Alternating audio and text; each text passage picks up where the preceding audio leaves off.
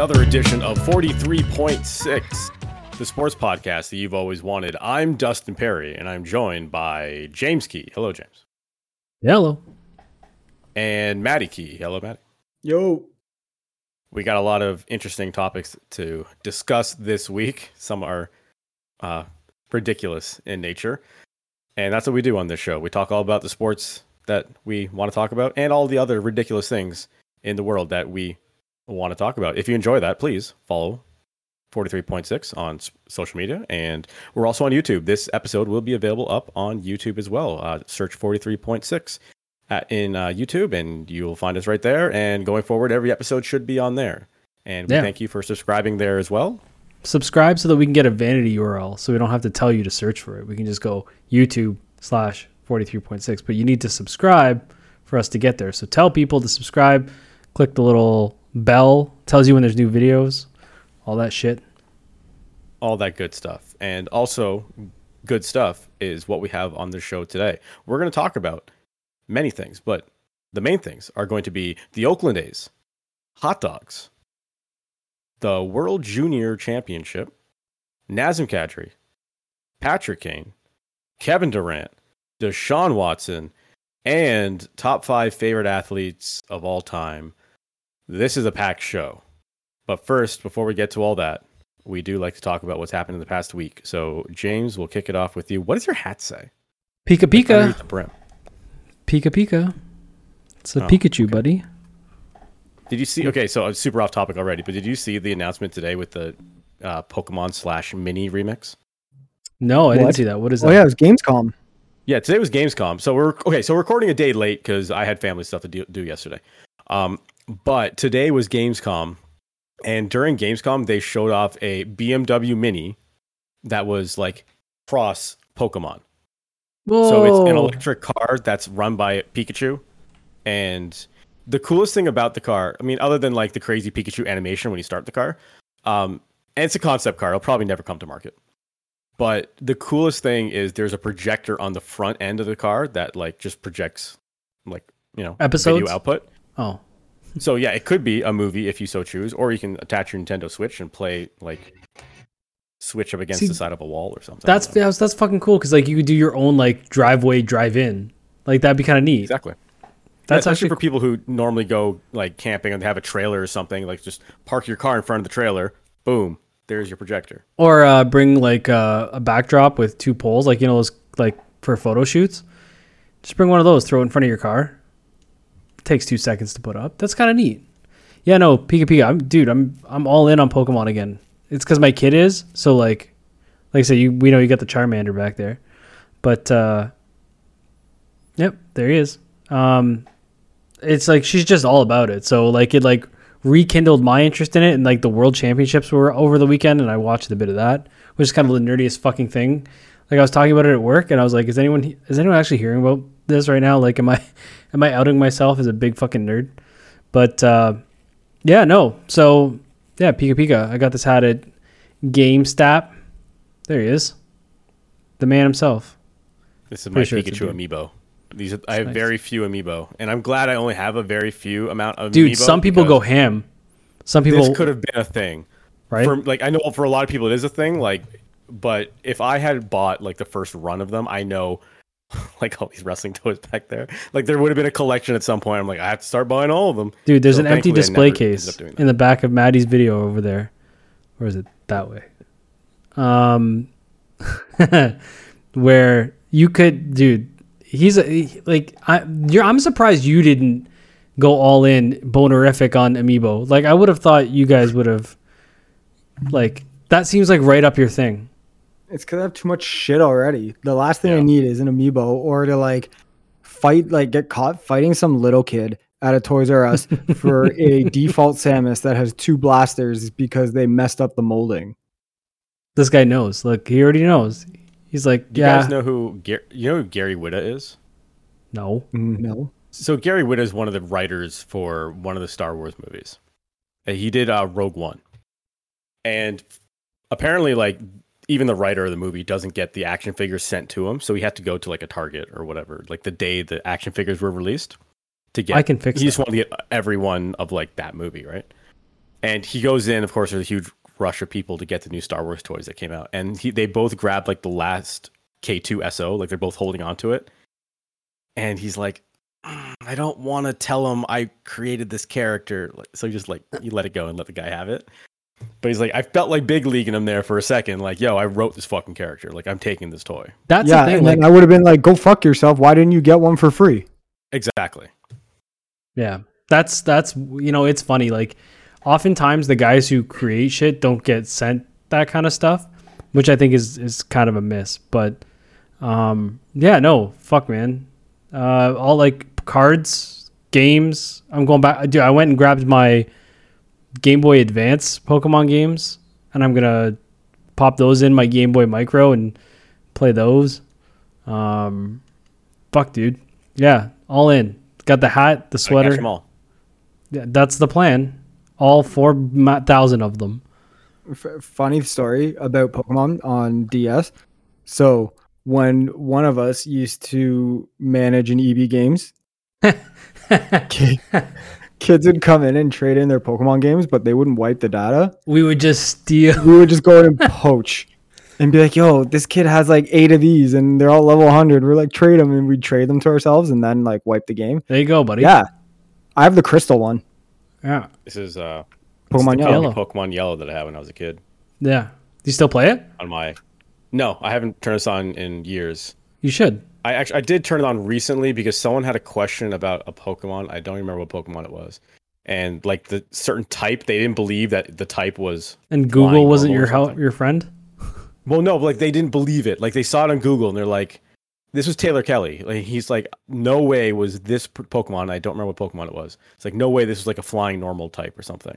And I like we pulled it up on Google. He's like, "Nope, nope, I don't believe it. That's like some Gen Five bullshit." So I'm like, Yeah. "I will take out my Game Boy and I will go to this Pokemon and I will show you." Dude, the games hold up too, and the games hold up because the the formula is is so simple, and it's it's the same, and it you don't need to deviate. Like even if you think about the newer versions, like it's still the same formula. You got a bunch of badges, you got catch a couple Pokemon on the way, level them up, like and basically just do cool shit. Like that's I'm with you. I played Pokemon Arceus for like 100 hours and I finished. I haven't Pokedex. played that yet. Is it good? It's fa- it's so good. It's It is- very addicting. yeah, it's stupid addicting because you get like challenges that you got to do, and to unlock certain Pokemon, you have to complete the dex, and it's not like it's overly hard to complete, but it's just tedious, and it's you become obsessive. It's it constantly drops a carrot in front of you of like, okay, I'm gonna turn the game off. Oh man, but there's I just saw like an Eevee run by and I need like two more Eevees to get ten Eevees, and then once I get ten Eevees, I get a check mark, and this check mark, it, it's a whole thing. Like there's that- always see, like that's the thing that would bug me. thing that makes you want to keep playing. But that's what would bug me is that I don't I don't want to catch ten Eevees. I want to catch one Eevee. It's not that go big of a deal. It's, no, it it's sounds- everywhere. They're yeah, they're running around all the time, and you don't have to battle them anymore. You just take a Pokeball and throw it at it. Yeah, Yeah. huck it from behind, and you're good. Yeah, po- they Whoa. just Pokeball right in the back of the head. It makes a really satisfying sound too when you hit them in the back of the head with a Pokeball. It does. like that squishy. That's Yeah. funny. Love it's it. cool sound. Well, I'll No, try. it. like- I'm I'm stoked for uh, Scarlet and Violet. That looks fun, but this isn't. Speaking a of Game Boy. Dustin, that Game Boy might be worth something. oh, I will never sell it. Don't. My- My, crystal my- one, I think the last time I checked was like a few bits of money. Um, my hardware I typically don't sell. No. Actually, that's the, I, I, the hardware and games I typically don't sell. I've actually been looking up this company. I think it's called like Rose Colored or something like that. Rose Colored Gaming. I think that's it. Not a sponsor, but they make these display cases, and they are really cool looking. Yeah. So I've been looking into getting a bunch of display cases for my old Game Boy, and you can put like a cartridge on it, and then I would put like so it'd be like the Game Boy, the cartridge, and then my Pikachu amiibo, and then at least it looks like uniform as if it's there as some sort of art display. That's cool. I don't know. I have something like that for for one of my favorite games, Earthbound. I have like a, I ordered just a case off Amazon and I put all like the game and like a bunch of figures in it, so it looks like one one piece. Was it rose color gaming? Uh, Rose Colored Gaming, yeah. I'll check that I'll out. pull up a bunch of them later if you want to take a look at it. But I have a cart with like nine things in there. Yeah, I will check it out. All right. Anything else about your week? We just literally just talked about your hat the whole time. No, it's just Pokemon, man. That's that's what it Okay. is. It's Pokemon and work. Maddie. What did I do? I don't know. I'm kind of so focused on this weekend. It's Fan Expo. I'm ready. It's been a while since I've been there, so I'm excited. That's going to be my whole weekend, probably like Friday, Saturday, Sunday, and then just kind of lays around. But no, like, you know it's weird? It's, I've almost kind of, I get hyped up to go do things. And this is not talking about Fan Expo. This is just like in general, like hanging out with people. I get really hyped up. Someone's like, let's go do this. And I get hyped up. I was like, yeah, let's go, let's go. It'll be fun. The second it comes around to actually have to go and do the thing, I'm like, yo, I just kind of want to lay in bed. That's that's because your extroverted self made the plans, and now your introverted self has to go do the plans. It's not even like an introverted thing. It's not like a lack of desire to hang out with people. It's more of, I love sleep. and I'm like, Jim knows this. I can sleep anywhere at any time. Yeah, we're both kind of like, Like- that.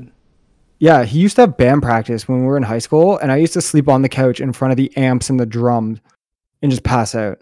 The thing is, is like for me, it's I'm always like really down to do stuff, but then when I get to the point, I'm like, I could do this thing, but that also takes away time from me doing this other thing, which is not doing that thing, and just lying there and reading something or fucking whatever, right? So mm-hmm. that's my my struggle. But I wait, I'm I'll be joining this gentleman for two of those days and taking the kid down for Thursday, so that'll be fun.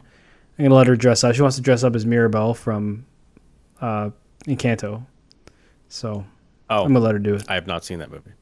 What? How have you not seen Encanto? I've seen Encanto for fuck's sake. I mean, good. it's been on the list for a while, It's really good. but I, I, I'm sure it's great. Like I love Disney movies. I mean, I went to Disney World literally two weeks ago. I just haven't got around seeing it yet. What about you? I had a busy weekend.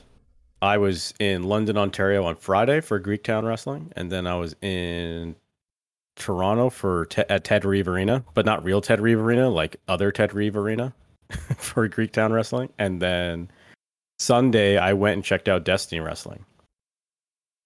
It was a wrestling filled week. I was gonna say, dude, you went off on it, eh? Then didn't go to Raw. And then I did not go to Monday Night Raw. No. Um, I used to say you'd have to pay me to go to Monday Night Raw. Like, there's no way I'm going to like buy a ticket to that show. Like, I don't even watch the show on TV. Like, why would I like No. willingly pay money to go sit in the arena where I cannot change the channel?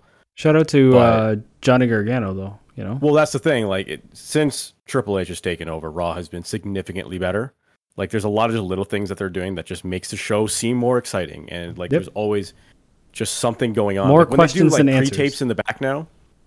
Like they're doing an interview with somebody, and like off in the back, like you don't even notice it. Things in are the background. happening. You can see like other characters on the show interacting with each other, doing something, and it's like setting a seed for something else that's happening later. well, Or maybe it's it like is, someone's run or it's not.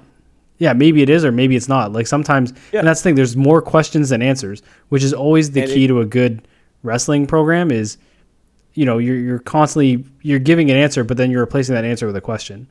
You know, and and it's it just constantly gives you this feeling of like chaos. Like like this show is just off the rails, and which it should be. stuff happening. Like if you time. think about Yeah, it, like, it- wrestling should not be organized, right? Like, like from like I mean, it should be in, in a sense, yes, because they're competing. But at the end of the day, like you have a bunch of guys who have to sit around an arena, like a roster of at least 30, 40 guys.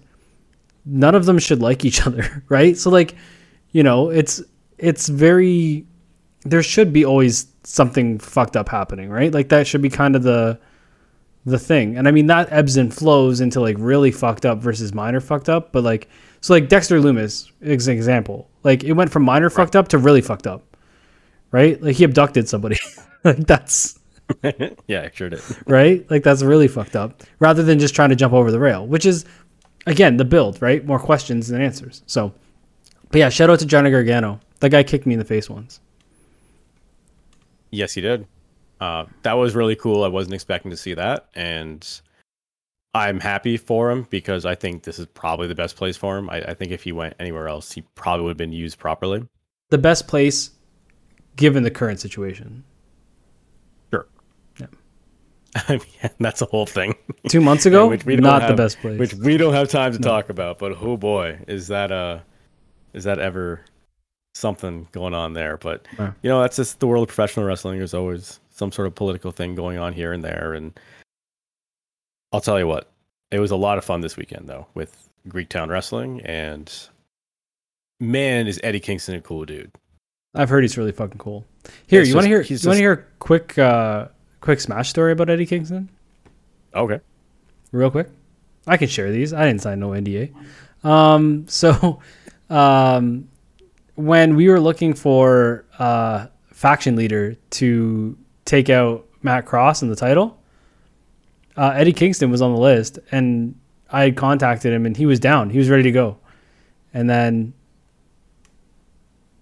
the powers that be in Titan Towers just like just decided against it and then just like never fought like and ghosted the guy like left the man on red like and i was like come on. Like the fucking guy is down and the, the dude is the type of guy that can sell tickets with a promo. Like he's like he can sell just you know just through words right? And it would have been really cool. And i would have thought him and Tarek would have had a great dynamic.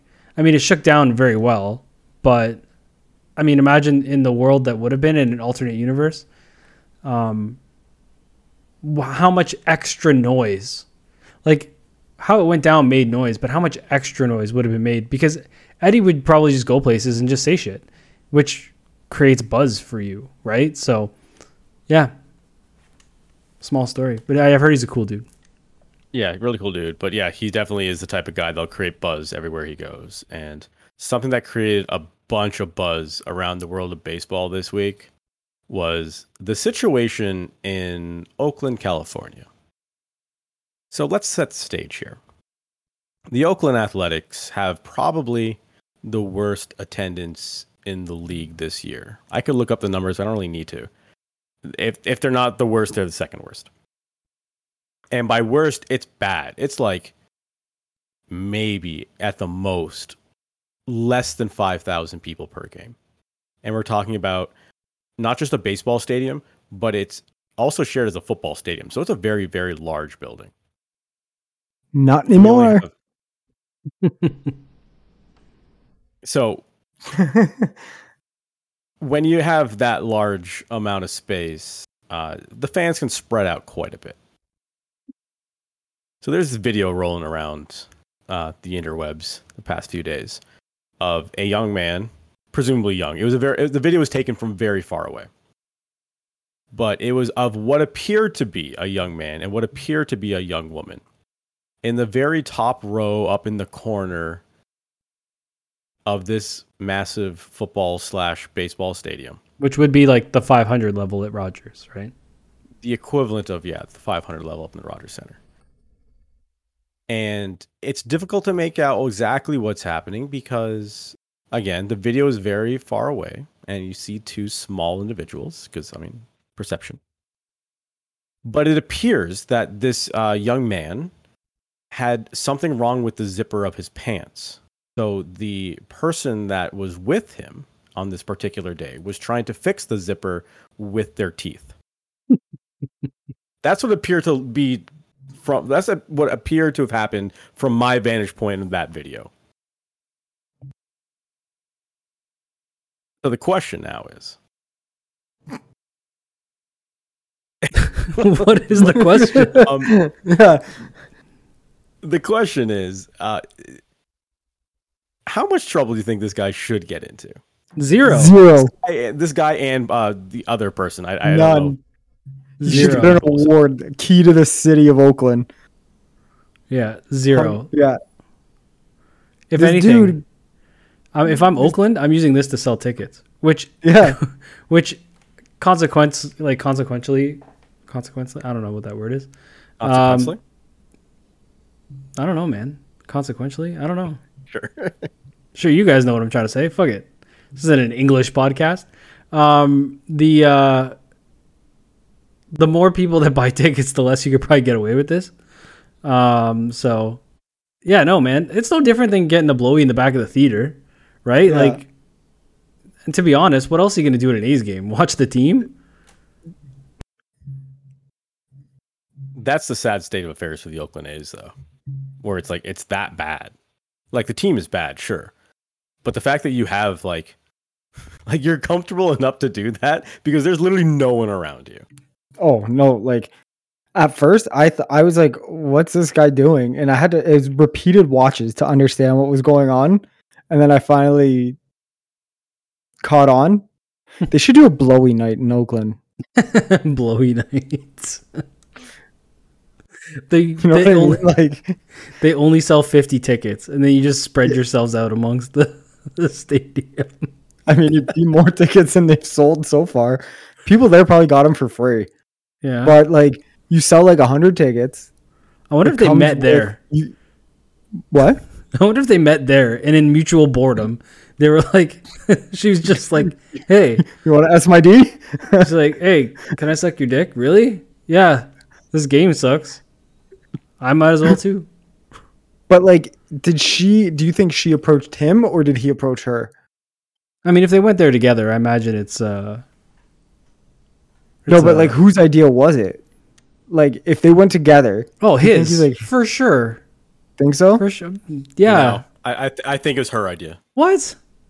Really? Yeah. Okay. A, typically, generally, um, on average, women like sports less than men. So she was Okay. probably bored out of her mind to begin with. Yeah. And secondly, had she not been like into that sort of thing, It wouldn't happen. he would never have asked, or he would be like fucking walking home. Yeah, but it's guys who cut the hole out of the popcorn back in the day. That's not even a thing. I feel like that's a thing like people Yeah, would joke about when we were kids. Like no one's putting their you know their unit in Salty. butter. But know what I mean? Like your your bag of popcorn is gonna have it's gonna be warm and it's gonna be covered in butter and salt. what what if it started? what if it started as a guy dropping his wang in a hot dog bun, and he was just like, he's just like, yo, I got you a hot dog.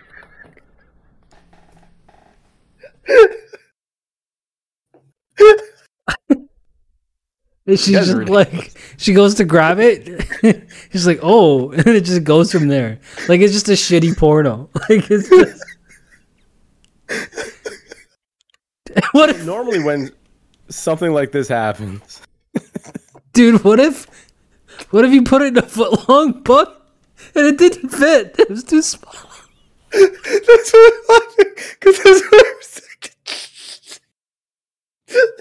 Oh man, imagine how embarrassing that would be. You're just like, I'm gonna, I'm gonna put my dick in this hot dog bun. right here, and it's like it makes it halfway down the butt. but you would He know. tears, Like, the, he tears the top off the bun. you're the owner of this thing. Like you're not gonna say like, oh, grab me a foot long bun. Like you know what size buns you need. What if they only have footlongs and you just tear the top off? true. You just tear the Dude, top off. great- Every grandeur, man. ballpark has normal hot dog buns and foot. And If you're at Rogers, you go down to the five dollar thing. You're just like, I need one of these, please, yes, Oh, you can eat hot dog night. dude, you just buy the hot dog and you take out the wiener and put the wiener in. and you repurpose the bun. Oh, I thought you another were gonna say repurpose the wiener. Either way. Oh man, that's Uh, but normally, uh, if you were caught doing something like this, you would be like obviously th- uh, thrown out of the game, and you would be banned from ever entering again. Do you think the Oakland A's would actually ban this guy? Because like they need the ticket no, sales. They most need the publicity. they've had. Positive publicity they've had in how long? yeah, and, and to be honest, like, there's stories of people banging at the Rogers Center, Skydome, in the hotel windows. Like, Oh yeah, like, but what's Not okay? stories, So what's like the that happened. That, that's a real thing. yeah, it's yeah. not a story, and it's like often. yeah? But like, is what's the difference of that? Like, because that's a hotel room. Technically, that's a private room, right? So like, they can't I'm get in trouble for that, can they? There's got to be something There- in the yeah. agreement of that hotel. like when you when you purchase the room for however period of time you're there there's probably some you know disclaimer or footnote in the fine print that says you will not do anything Dude. when a game is played that could be deemed as The absolute dream is bottom of the ninth, two out, full count, tie game. runner on second, Jays up to bat, and home run to win the World Series, and you finish at the same time. That's the dream. knew it was where That's the dream. Just Ah, we're winners. ah, World, Series. right? What kind of a hero moment would that be, though? Eh? Like that's the things legends are made of. Like that's a moment that has to be one in a million if something like that were to happen. I mean, maybe that's what this guy was doing. Like he was watching the game and he wanted to see the Oakland A's win while he, uh, you know, Solidified his while he moment. crosses the finish line. Yeah, we didn't we didn't know at what point in the game this was at, so uh I It's imagine it was just in warm the up. first three batting innings. Yeah, it's already bored. He's just no guys hitting him out of the park during batting practice. He's like, "Fuck, Fuck this, Yeah, I'm come out. here." That's funny though. Now, uh, you know, I there's so many stories though. Yeah, like Jim said, like there's Rogers Center. I'm sure. Well, The like movies is Notorious for it, right? Movie theaters are Stampede. notorious. well, the Calgary also the Stampede. Stampede. Yeah, notorious. Dude, the most sexually transmitted disease happens at the Calgary Stampede. It's a fucking and also mo- most births are nine months later. yeah. So like, there's I don't. Well, But I that's can not understand at that the mainly Stampede. because nothing happens in Calgary. So like when the Stampede rolls through, that's like where all the people go. the Olympics are bad for it. Like the Olympics, like the they just hand out condoms 'cause all the athletes just there's so much hormones going around, right? Well, just think when you're in like with all these athletes that are in peak physical condition and they ca they just got to relieve some stress or like when they're done their event and uh, they're celebrating or they've been so focused and trying to achieve this goal and they're just like I got to bang this out. Yep. You know what happens. Well, I know I remember what which games was it that was here the Commonwealth Games like in 2015 or 2016 or some shit. Yep. That sounds right. Yeah, no, and Pan Am games. it Pan Am like, games. out of They're the York. Pan Am. Yeah, and they played out of York and shit. Like the crap that went on, like the the Commonwealth villages were a party when it was here. It was nuts. Well, speaking of uh, putting a wiener in your mouth, there was also another video that was uh, swirling around the interwebs the past couple days, and this one is, I think, less controversial in some ways, but more controversial in other ways. So, if you're not familiar with what I'm talking about, I think James is going to try to pull it up and. So.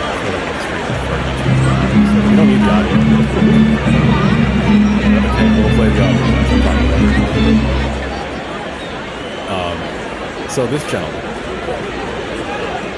has a hot dog, and then at some point you see him. Have you not seen this video before, James? You're, you're reacting like you're. No, I did. It's different when you see it up close. On a big monitor. Um, so he, if you haven't seen this video, my man has a hot dog, like an actual, like, you know, a wiener, in his hand, and he then takes out a straw. Like I don't know exactly where the straw came from, to be honest. It must have came from another drink that he had, but at the same time, I don't know because he's drinking beer, right? So it's not like he would have been given this straw, and it was also like a blue or like teal straw. So I wonder if he has this straw, like he brought this straw with him. Like this Like, is a common is- occurrence for him. It has to be. This guy was a pro. What he was doing. Well, I'm trying Yeah, to he did out. it quick. Okay, so he. So here's the He's thing. got- so so he he got the- pulls out the straw, and he pokes the hot dog. Hang on, I understand where it starts again. I know you guys can't see this with Right, me, so but he has the straw, and then he puts pokes it in right the hot dog, the hot and then he sucks the straw, and then he puts like, it in the other end. So he can't like poke right through it. So he again, this guy's a seasoned pro. He's like poking. He's in, done this before. and he extracts everything that's in it, and then sucks out the innards. ooh, yeah, ooh, maybe that's what. Ooh, and then you can see shit floating in the beer. Well, of course, he's putting up. Okay, so we're yeah. Let's get to that he- point. and he's in So- Jordans. So essentially, what he's doing, he's hollowing out the middle of this ballpark frank with a straw, and then taking this uh, meat casing that now has a hole in it, and is dropping it in his beer, and then proceeds to suck on the wiener and presumably drink the beer. Like I guess I can't really see the beer go down his throat, but he is using But he's done this a before. hot dog as a straw. Okay. So my question to you is: Now, this man, I don't know, I can't see his face. I don't know what you know what this man does for a living. I don't know what's going on in his life. He's got Jordans. That's what I was just gonna say. The man's wearing Jordans. Mhm. Like he's a member of society. Like, what a- uh like, what do you okay, so first of all, I want to know the guy who recorded this, great timing. Like how how did he pull out his phone? He's like, "Oh, this is going to happen." Well, because I bet this guy was goofing around with like they were probably looking at over at him, and he had the bun, or who knows what happened to the bun in this. Or maybe this is the Like, third one. This hot dog. Maybe. Maybe this is his third Maybe he's been doing this all night. Maybe it's Yeah. the seventh inning, and the man's already downed like two beer dogs.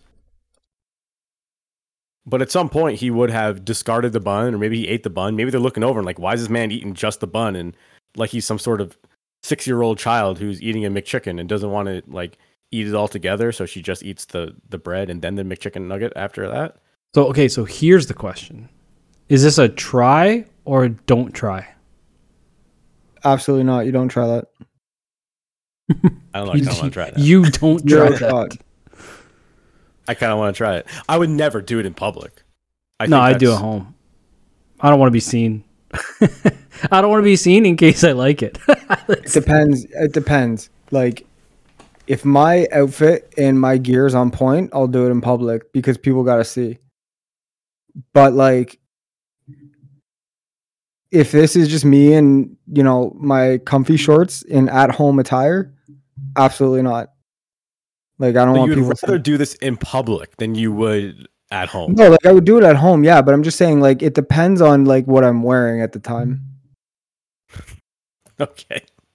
Like if I was wearing some like the Dior Jordans and I was in public and that was like my only opportunity to ever try that, then yeah, I would do it. But like if I was just in like bullshit shoes, I'd be like, fuck it, no. They're not paying you. Like Nike's not paying you. like this is not this is not a, a chance Hey, for just social just do media. it. just just make your hot dog straw. That's uh Like I remember doing this with Twizzlers. yeah, I would when I was this a with kid. yeah, Twizzlers and Coke. Yeah. Like I remember that. Or like like I'll be the first dude to say I like dill pickles on a peanut butter sandwich. It's great. I It love it. good. Dill pickles. So, like- yeah, it's great. Toast you toast the Frosted. toast the I can't. I Toast can't the say I've bread. ever done that. toast the bread, Yeah. butter, peanut butter, pickles, go to town. Oh, you're putting butter and peanut butter? Yeah. And then pickles. No, It's great. no. I know a lot of. I know a lot of British people do that, where they put butter on their bread and then they put the peanut butter. Yeah. I used to do that. Just put the peanut butter. No, it's wonderful. I used to because it used to get stuck to the roof of my mouth when I was a kid and it would freak me out. So my mom started putting butter on the bread because it helped stop the peanut butter from getting then- stuck to the roof of my mouth. my my like weird fucked up food is uh you know you take a crumpet and then you put butter on it and then caesar salad dressing and it's fucking fantastic That's not that crazy though. Like no no, like what about remember the broad that dipped her chicky tendies in the coke and she got caught on camera at a basketball game or something or a baseball game or some shit? You don't remember her? That sounds familiar. And then I do she like realized that she was on camera and she got like really embarrassed and she like put the chicken tender down and she just kind of smiled and waved at the camera. that sounds very familiar. Actually, I do remember this. Yeah. Like or That's not try- as strange though. well, like eh, I don't know if you think about it, like if you're gonna take a bite of your hot dog and then a sip of your beer, isn't that just the same thing? No, we can't go down this road because there's so many things that you eat separately that aren't designed to be eaten together. It's like I'm gonna have breakfast, okay? And I'm gonna have a glass of milk with my breakfast. All right, so I might as well dip my bacon in my milk then. Like, what's the difference? bacon and milk I'm just saying it's the same comparison of like, well, I'm gonna eat it anyways. It's like, yeah, we eat a lot of things. Yeah, but Some things just don't go together. bacon and sweet things do go to good together.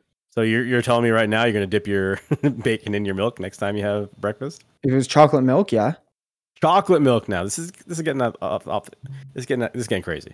This is No. like some sort of this is like a brainstorming session for the X and their food. Why do I feel like Dustin's that one dude who has never tried dipping his fries in a frosty and then yells at everyone else who's No, done he it hates and loves it. it? You're the one who hates it, aren't you? I don't hate it. I've I've done it when I was a kid. I think Tarek I think all it. kids. Tarek hates I think it. all kids did it. I when mean- we I were mean, one time we were at the don't know. place. One time we were at that It's place watch him. I don't know what he's up to. in in Whitby. You know that place uh, on Consumers Road in Whitby where they have the Wendy's and the New York fries and the the stop. We were there one Yep. day on the way somewhere. I forget where we were going, and I had Probably going fri- to a wrestling show in Oshawa, Ontario. You're right. That's true.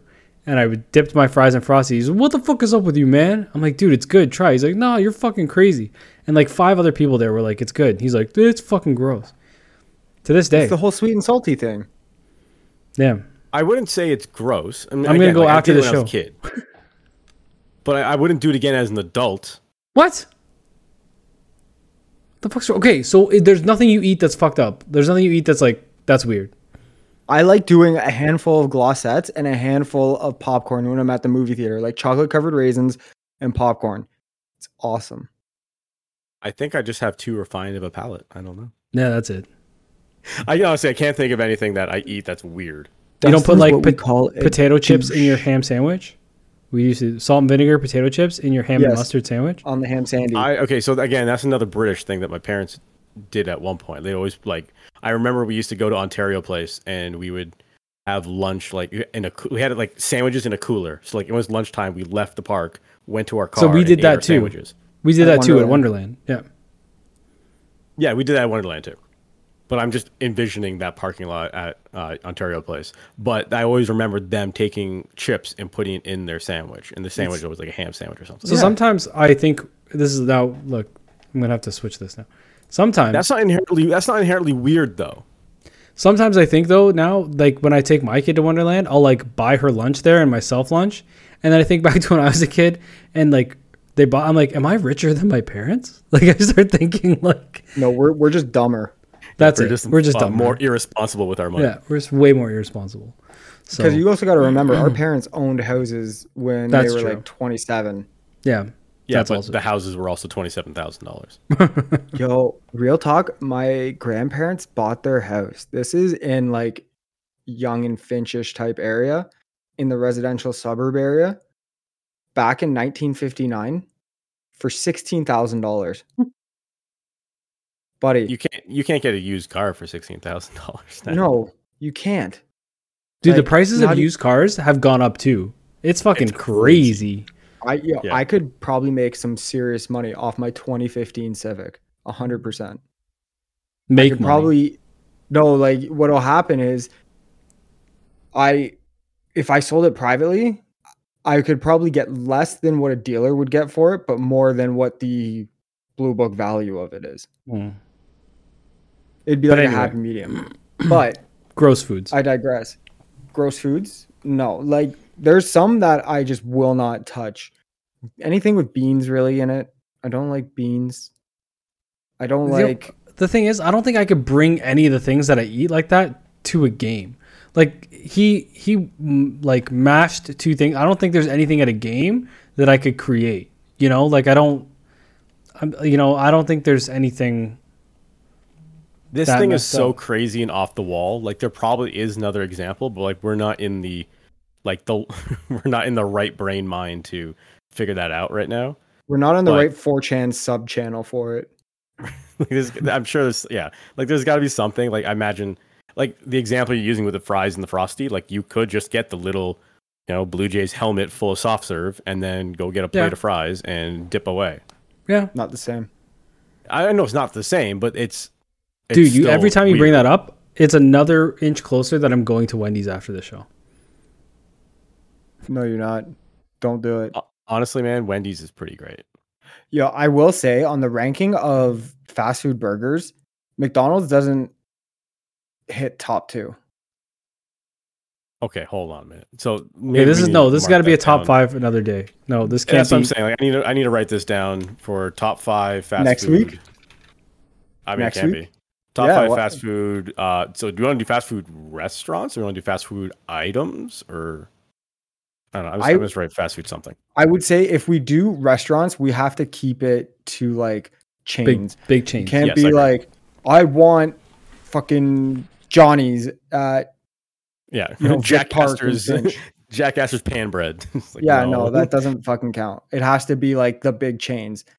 Could be like a Mary Brown's, Popeyes, McDonald's, Burger King, Wendy's, shit like that. Yeah, I think I'm- I, items would be easier. And items more would allow you to pick multiple things from a restaurant, which makes it way Yeah. more difficult. Okay, we'll we'll we'll discuss that because I think that would be a huge topic of conversation because I Oh, think there- there's gonna be some heated um opinions there. Oh, 100%. I already know one of the ones Jim's going to pick, and it pisses me off as it is.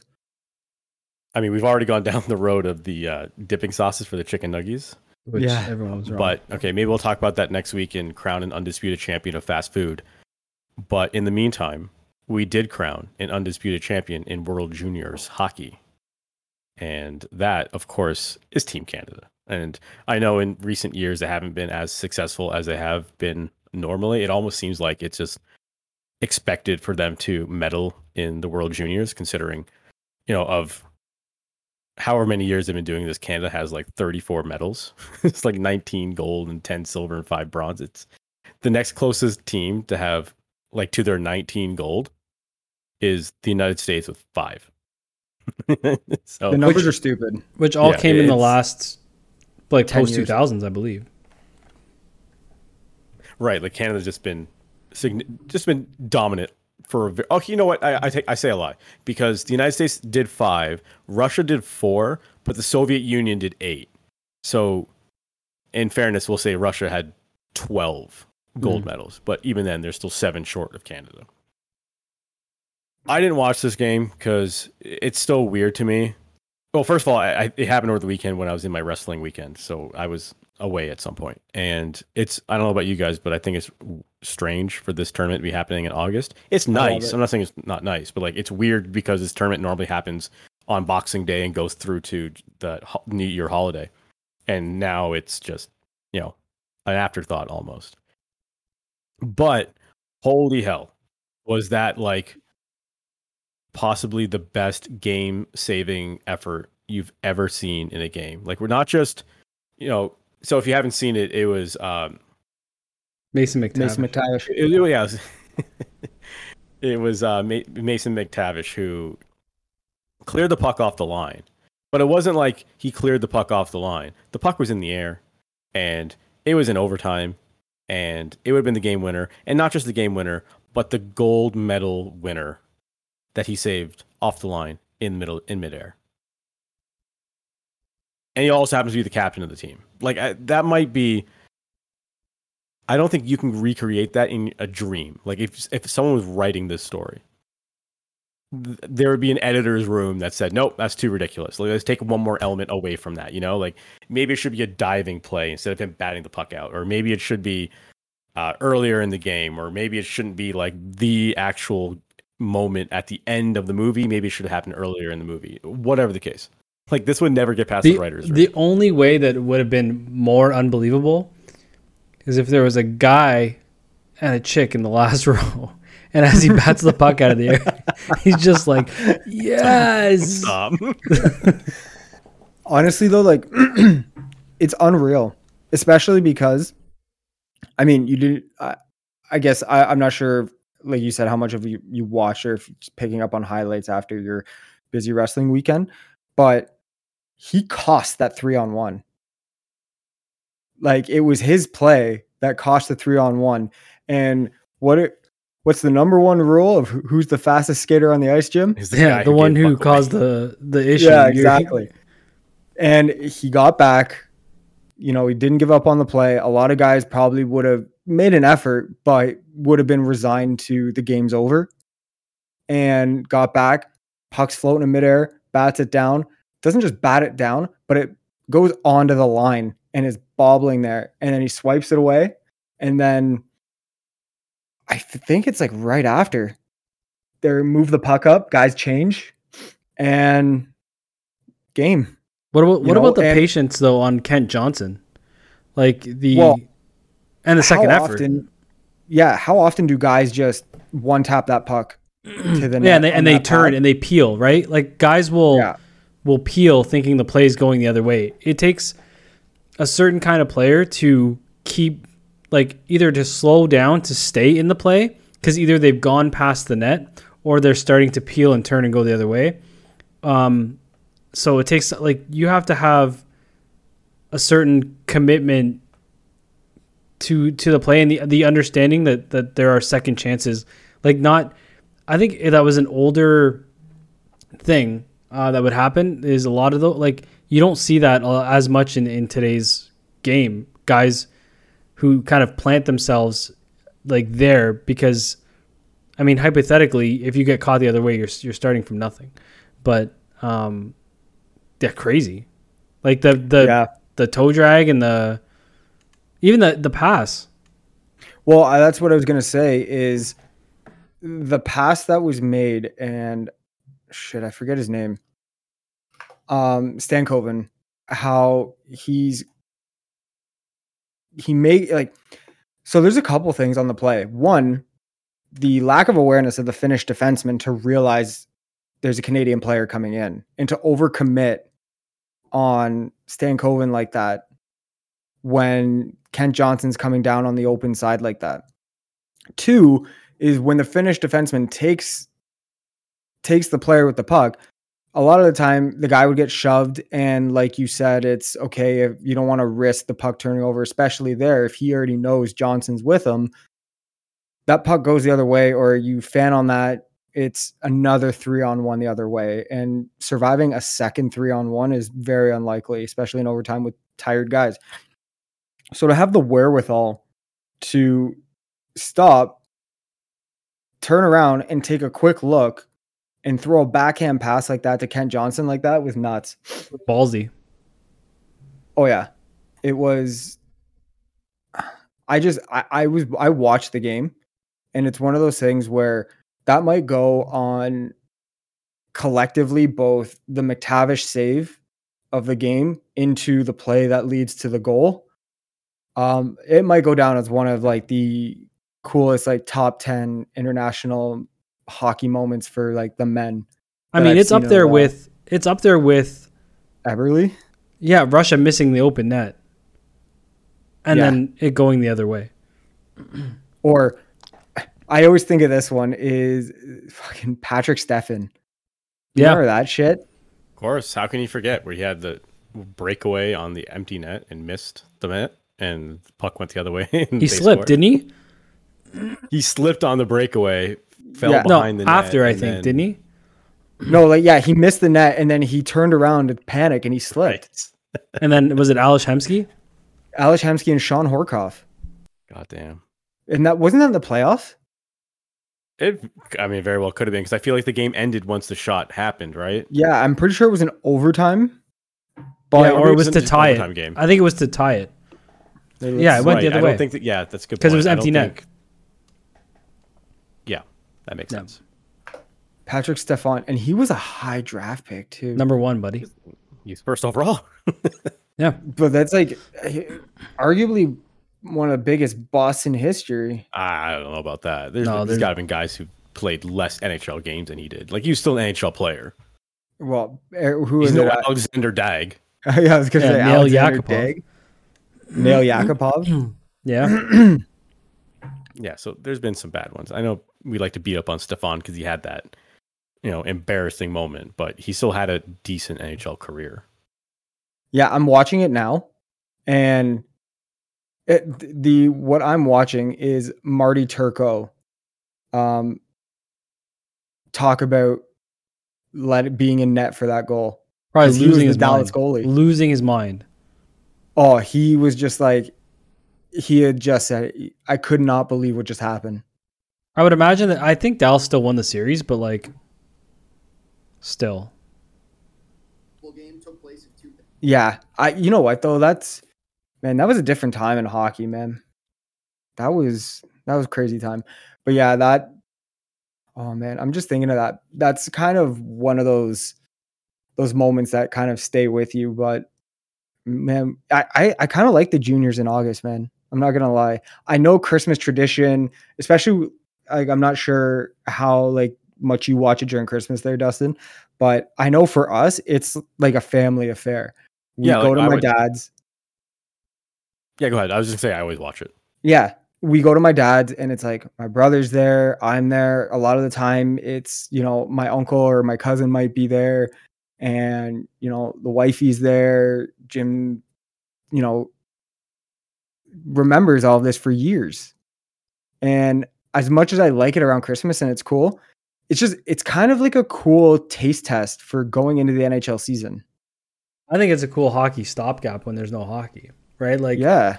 the juniors happens usually just the holiday break when there's no hockey, but that holiday break is a lot shorter than the summer. Um, and guys have to be pulled out of their their teams, their regular season crap to do this. So I don't. I think it actually makes more sense here, but I get why it's in the No, I would winter. I would definitely agree. They probably logistic well not necessarily Hmm. logistically, but in terms of the players and not having to take a break from their team and at least from a viewer perspective, it makes a lot of sense to have it now when there isn't hockey happening. Also like patio juniors, man. Like that's it was kind of cool. That's a great point too. Like being able to sit outside and watch a hockey game is a cool novel concept as well. Yeah. Now, now people down south might be like, "Well, we watch you know Tampa Bay Lightning games," as if anyone watches you know hockey in Florida. But you get the idea. Like people in southern United States have that ability to all year round sit outside and watch a game. But up- we get we get like two months of patio weather Two to minutes. sit out you have two minutes. And really only until like 10:30 at night because even during the summer 10:30 at night here it gets fucking cold some nights in August. Know, so bugs come out. Yeah, but I I like it. Um, I I think the only thing, and this doesn't really matter because whether you played at Christmas or in August, the concern is still there that guys could get hurt, which I get it because they're gonna go right into training camp in like two weeks, right? So Yeah, would you rather guys- have them hurt into training camp or hurt into midseason? Like, and that's the thing is if a guy like Mason McTavish is putting up 10 goals and 15 assists by Christmas and he goes off to the juniors, although that would never happen if he's putting up those numbers in a rookie season. But hypothetically, if he does, Anaheim's not going to want him to go. They're going to be worried, scared shitless that the dude's going to get injured. Um, the one other crazy thing about this, though, 11 of these players can come back in December. 11. Like Connor Bedard, Mason McTavish, you know, the two figureheads of this team arguably can come back in four or five months and do this again. imagine in winning Halifax. two in five in six months. Sorry? Imagine winning two medals in six months. Yeah, imagine winning two junior golds in six months. But I mean, like I said, I liked it. I thought it was kind of cool. It'd be nice to see if maybe they kind of look at transitioning it, you know, but TSN would never let that happen. yeah, I don't. uh, It's too much of the ratings alone are more valuable in December than it would be in Yep. in August because, Yeah. like as you just mentioned, like your whole family gets around. You're all going to be together for Christmas all anyways. live sports is homes. all live sports is done in that period. Yeah, the amount of homes watching that game or those games during that time is is astronomical compared to anything that airs on a sports network in August. Yeah, and you're not competing with again in the states with things like baseball. You're not competing with the lead up to the NFL. Like, I, it's not lost on me that NFL preseason does better numbers than NHL games. I'm sure. than the Stanley Cup And- probably.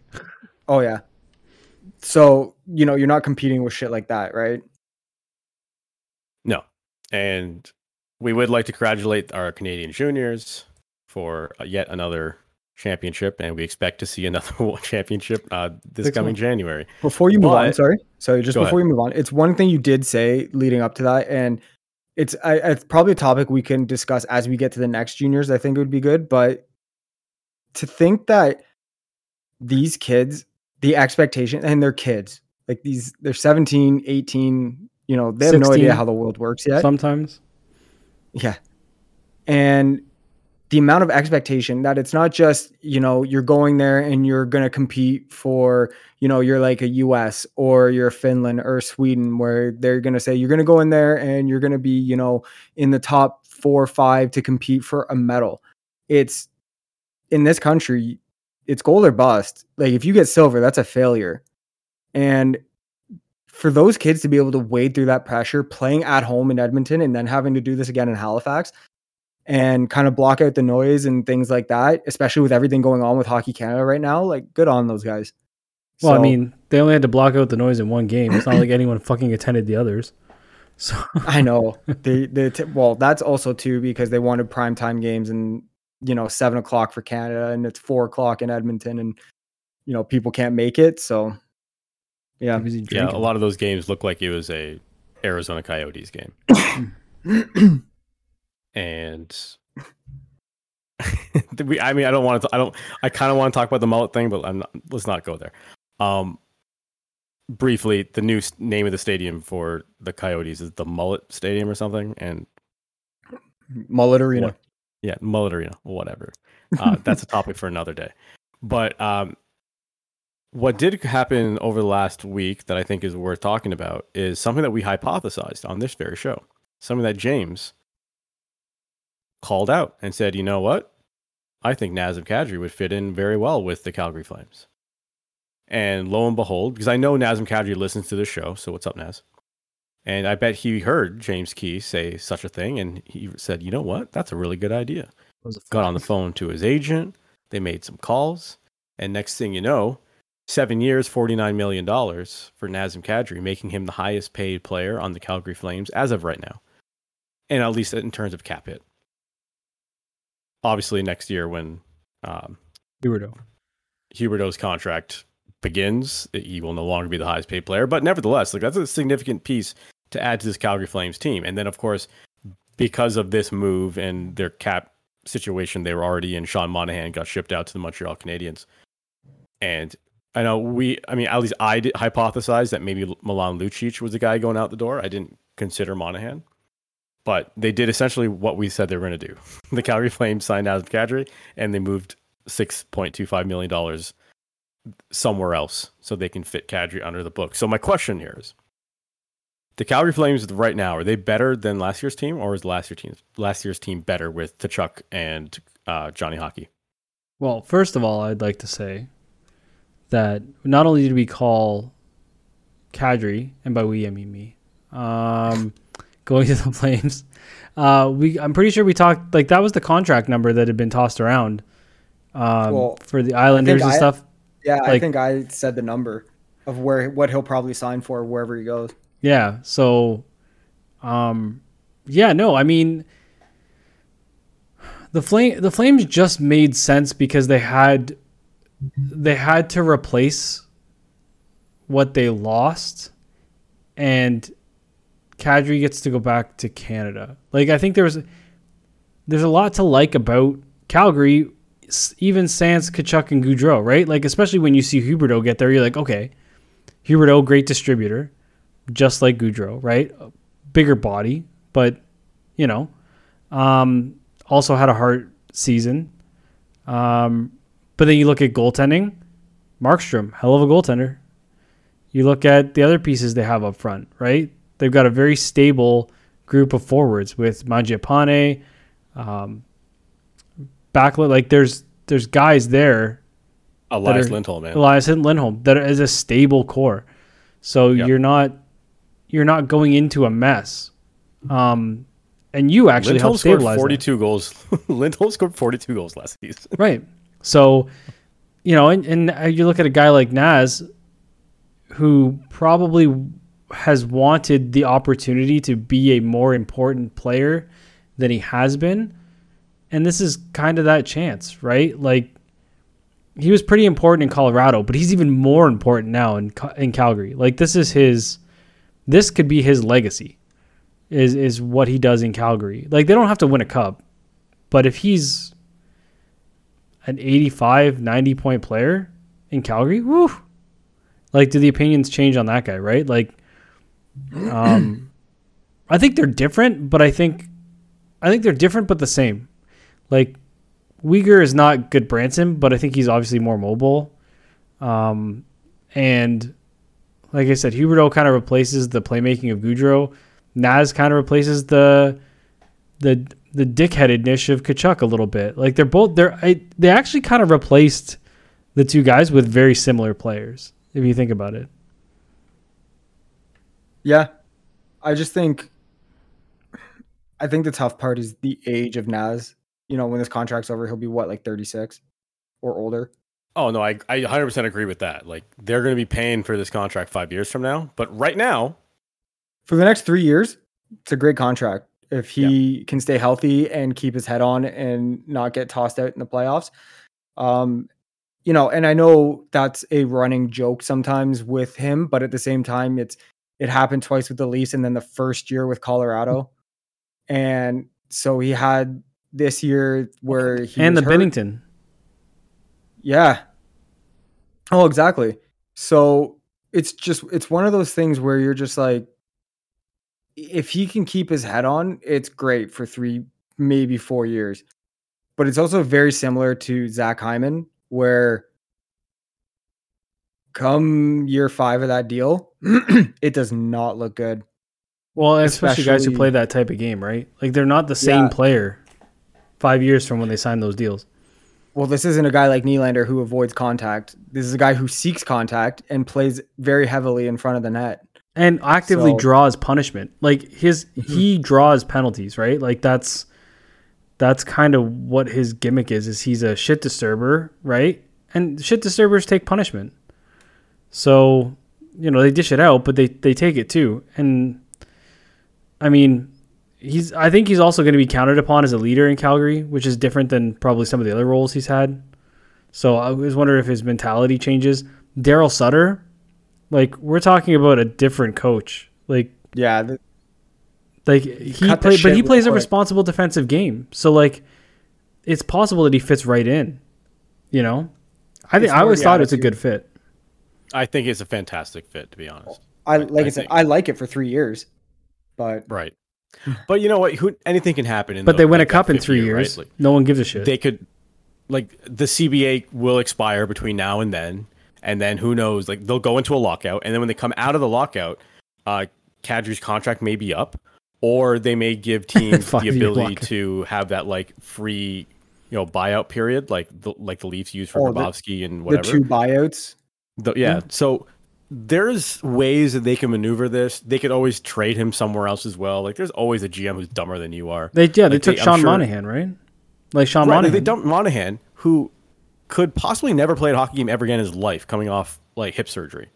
So, and that was six point two five million dollars they just gave away to Montreal.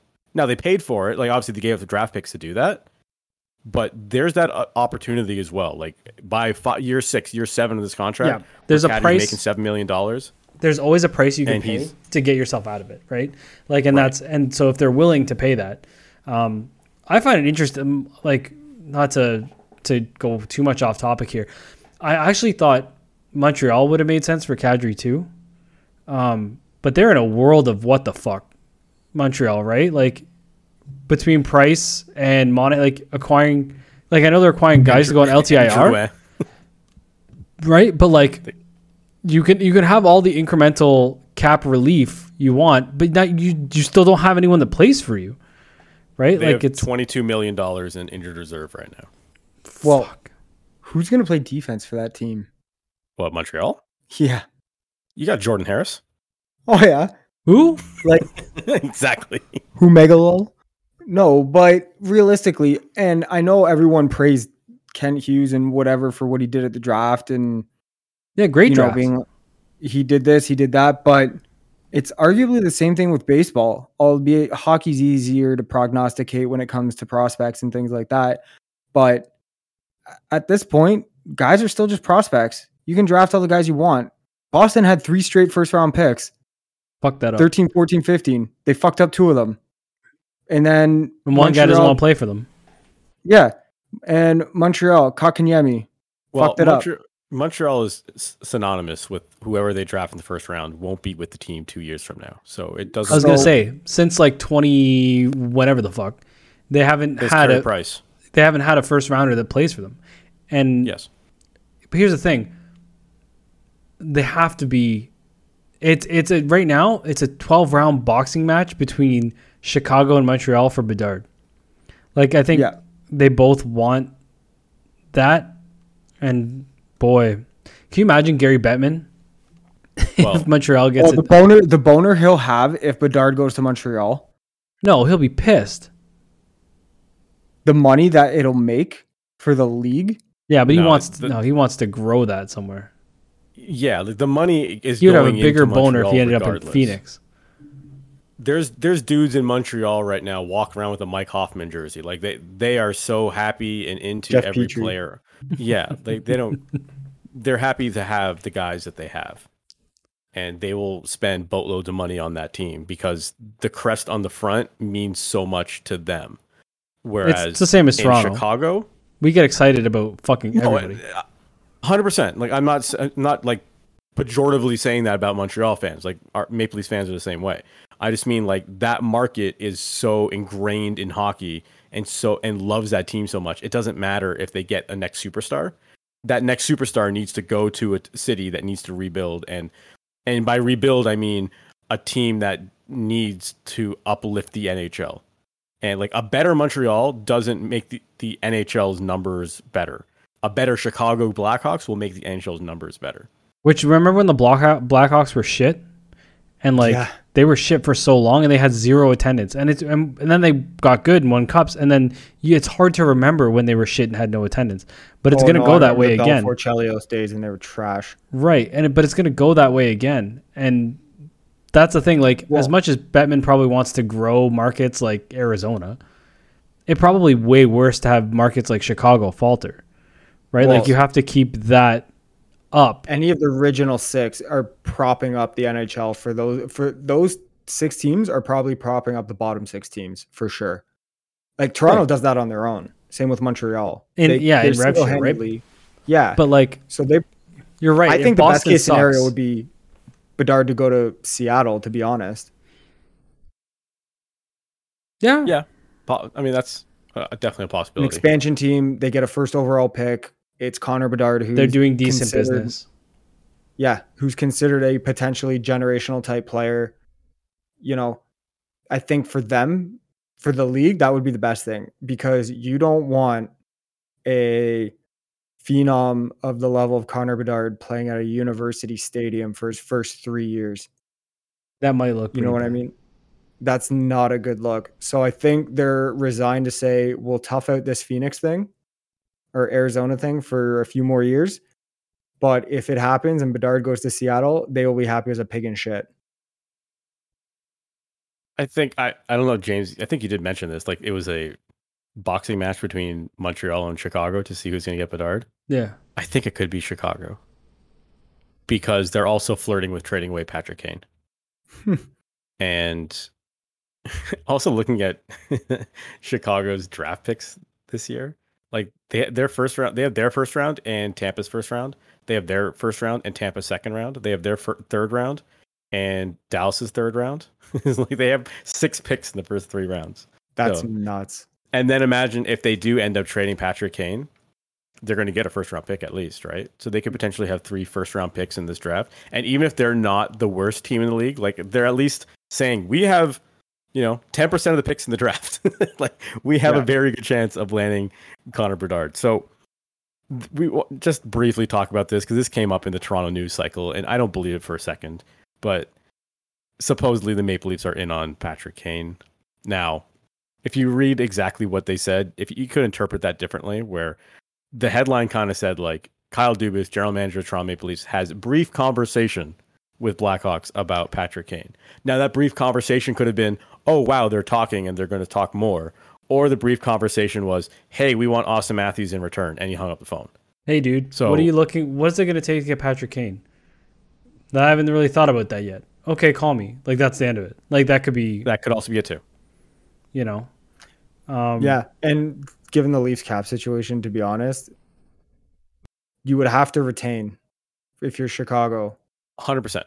50% And by of that hundred percent, I mean, yeah, by hundred percent, I hundred percent, I agree with yeah, you. yeah, no, I Yes. know what you mean. Ah, Uh, they could make it work with 25. They could make it work with 25. Not okay, that you so to want give them you to. an idea of numbers uh, for those of you listening, um, Patrick Kane's making 10 point or 10 million. Let's call it 10 million to make life easy. I think it's 10 and a half million, but Yeah. let's call it 10. If it if like James is saying, twenty five percent is retained, that's seven and a half million dollars That's That's on the Nylander. Maple Leafs cap. So then the question is, as you know, Maddie's bringing up Nylander, and I know I I don't want to say Nylander's going. Okay, this is ridiculous. If you ask me right now, would I'd rather have Patrick Kane or William Nylander? It's William Nylander. N- Like hard stop. Like because Patrick How many Kane how many the end of Stanley Cup career- winning goals has Mike Patrick William Kane Nylander is at the end of his career. Patrick Kane also only has this year left on your contract, and then you get eight million dollars in cap space at the end of the season. Yes, you would, but Nylander. Okay, the thing with okay, the thing with Nylander. hey, he beat is you. affordable. Nylander is an affordable contract, and for a team that is significantly dealing with cap issues, having a guy who can produce like he produces. I know everyone has criticisms for Nylander, and they're warranted. But find me another guy like William Nylander who's going to score the points that William Nylander scores for six point nine million dollars. But here's the and you thing. won't find him. If Chicago thing, and retains, we've had it's this- Patrick Kane. We've It, had- it will still be more money for Pat, for Patrick Kane if they retain 25%. If they But- retain 50, I understand your point. But you also have Nylander under control for another year at 6.9. So here's here's the thing. For all the reasons that you just said, make and this is what we said before, makes him valuable externally too, right? And you Yes, can get multiple pieces in return. Like the the other hot rumor was Nylander to Arizona for Chychrun, right? Like you can weave that into pieces that make you better. Jakob Chychrun makes this team better than wi- like with him on it than Willie Nylander does, because we Does don't need. it? Yes, we don't Yes. need more scoring. We Chychrun's a more number. defense. No, Chychrun, Chychrun's a number one defenseman. Okay. I mean, right? Who plays who plays And- a, a tougher game than the rest of the defensemen on this roster currently? And he's under contract for like four more years at 4.25.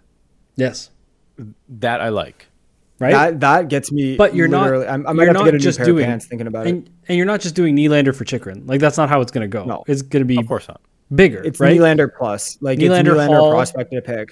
Nylander, Holl, Chychrun, and Barrett Hayton. Maybe like there's there's ways. Barrett Hayton needs a contract. No, I know, but signed. I'm just like that's just a random name you pulled out of nowhere. Well, Do you think it's possible they could get both done? No, So work, with, so work, so work with me here. What if it's Patrick Kane to the Maple Leafs, and going the other way is Alex Kerfoot, Justin Holl, a first, and Sandin. Do you think that package is enough for Chicago to say yes? potentially because Kane's got one year left.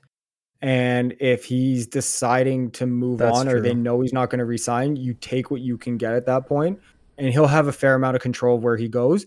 So if he says, I want to go play with Matthews for this last season, then I think something like that can get it done. Now, if you're talking about doing both, you might be giving up too many assets in that deal to get Chychrun done because the return for Chychrun might be you Sandin might have to be part of that deal. That conversation may start with Sandin and expand from there. to be honest, I actually think well, you if you can do it that way and and it's Nylander one for one for Chychrun, now you have this you paring down of the overflow of things into better pieces. And the only problem is for all of that for me is is is we're still not we're still not fleshing out the roster, right? Like Well, if you do both, you are. sort of, but I mean I mean from the forward group. My concern is still that like who plays with Tavares and and Kane or Bunting? Like there was still nobody there, right? Well, no, because That's why I don't want to lose Nylander because it- Well, if you're going to see a massive hole in this lineup. no, but that's what I'm saying. Nylander's Gone. That's what I'm saying. Who plays with Nylander and Tavares right now? That's already an issue. Right. That's what. Yeah. Right. That's what I'm Yes. saying. If you, but you could potentially parlay Nylander into two pieces, or a, a Holl and Kerfoot Nylander, all three of them into multiple pieces that make you better. It's just a matter of how you work that out. Because if you think about it collectively, that's what twelve ish million dollars. That could be Between what? What's Nylander, 12? Holl, and Kerfoot. Oh. So Nylander's about seven, we'll say. Holl is two, that's nine, and Kerfoot is three and a half. So Yeah, that's eleven. and a bit. four, four, three million, 12 four, and a bit. three and a half million dollar players. Right. So if you get both, and knowing that you're not going to have to pay Sandin, there you're shipping out those guys and you're getting a defenseman and Kane if they retain half at nine and a half million, roughly, give or take. 10 million mo- rounded up just to be safe. The money works. I- I guess the the question is, can you actually flip one? Yeah, for like, one this is all pie in the Chychrun, sky. which you probably can't. Well, Right. no, like it it wouldn't be a one for one. It would just be probably you you would be looking at Nylander and a mid level prospect, something somebody like a Justin Robertson, and maybe like a second or third round pick or something like that. Nick Robertson, you mean? to- or sorry, yeah, Nick Robertson to get that done. And then on the other end for Chychrun, you're probably looking at Sandin, a first and another prospect, and potentially a third round pick or something like that to get that done. Would you So do Nye? Would you do Knies in any of those deals? Absolutely not. That's a hard stop. That's a Scotty Barnes version of the Leafs prospect pool to me. I am I am willing, and I know this uh, may be shocking. I'll fight you. If you say Knies that you're willing to do it, I will fight you. This may be shocking, and uh, you may want to fight me, but I would be willing to move Dennis Mulligan. You're just this man's taking crazy pills. That's funny. no, but I- I- Anyways, like the Yeah. Matthew Knies is a non-starter. I think he's everything that, that this team has been sorely missing for a long time. He's big, he's skilled, he can score, he can play gritty. He's he is a younger up and coming version of Corey Perry when Corey Perry was young. And Just not as much I of a douchebag. just yeah again not as much of a douche maybe not as much of a pest but he can play big and to to to think that as early as march that we could be seeing a top line of Matthew Knies, Auston Matthews, and Mitch Marner is unreal. Yeah. And that could be the top line going into the 2023-2024 season. That no, like that that dude's projected to be a top two line player, and especially with someone like Matthews and Marner. No, you don't do that. Absolutely not. well, we'll have to wait and see if there ever is a Patrick Kane trade. Not sure if there will be, but time will tell. But apparently, there will not be a trade for Kevin Durant. Uh, the the Nets came out today, today the day of recording, that they have come to an agreement with Kevin Durant that they are going to continue to move forward. I'm trying to find the exact quote because it, it sounds ridiculous, like the way they worded it. Of like we are focusing on basketball with one collective goal in mind: build a lasting franchise to bring a championship to Brooklyn. An agreement to move forward with our partnership. That's what I thought was the strangest way they put that. An agreement to move forward with our partnership. Okay, guys. So it sounds like um, Durant is staying put, and for all the reasons that we have talked about on this show a million times, that they only had a couple of suitors, and once some of those suitors went off the board, they kind of were left with the Raptors, and the conversation with the Raptors began and ended with Scotty Barnes. So now there's, I mean, there's nowhere for him to go. Nobody wants you. That could also be it too. That's a great Yeah. point. It's also possible that no one wants to deal with this guy. Well, no one, no Yeah, one no- wants him for the price, right? Like if you have Scotty, at least you still have Scotty. If you trade Scotty, you don't have Scotty. For the for the Celtics, if you trade and you still have Marcus Smart, at least you still have Marcus Smart. If you trade Marcus Smart, you don't have Marcus Smart anymore, right? Like I feel like you're That's giving how up trades work. Right, but I think what they're saying is, well, yes, but what I'm saying is, if you give up specifically certain guys, you don't have those guys to fall back on in case Kevin Durant is like a nut job. Like there's just, just too much of a risk with him to give up those kinds of players. It's the same as as the Kane expiring contract. You can't give up too much because he might not play for you, you know, beyond this year, right? So you can't pay exorbitant amounts of, of currency, whatever that is, you know? So I, I just find it interesting. Like how do you how do you sit and talk to Steve Nash now? Like I can't how does Steve Nash coach what that team? That what Barclays Center sounds like on the the home opener Dude, when they Like- announce Kevin Durant at starting. You know, Oh yeah, he's gonna get booed to shit. It's Yeah. gonna be fantastic. You think so, or you think these people are just gonna be happy he stayed? Oh, I, I think that it's New York, man. Yeah. They will boo the shit out of that man. You wanted out, and now you're changing your mind. You don't want us, and now you're forced to stay here. Screw you. Yeah, can't wait. And know who else I can't wait to see booed, but he won't be? Anyone? Anyone? No? Deshaun Bueller? Watson. Uh, unless you're those fans, So Deshaun, yeah, those fans, I think you're talking about the ones with the signs. the dad and the son, just absolute Yeah. trash humans. I don't even want to say what those signs said, but That's no. basically they There's no possibility that's photoshopped, right? I mean, if that's possible, but I don't think it is. Football fans are stupid though, man. They forgive anything if it means that like a decent win. player plays for their team. Yep.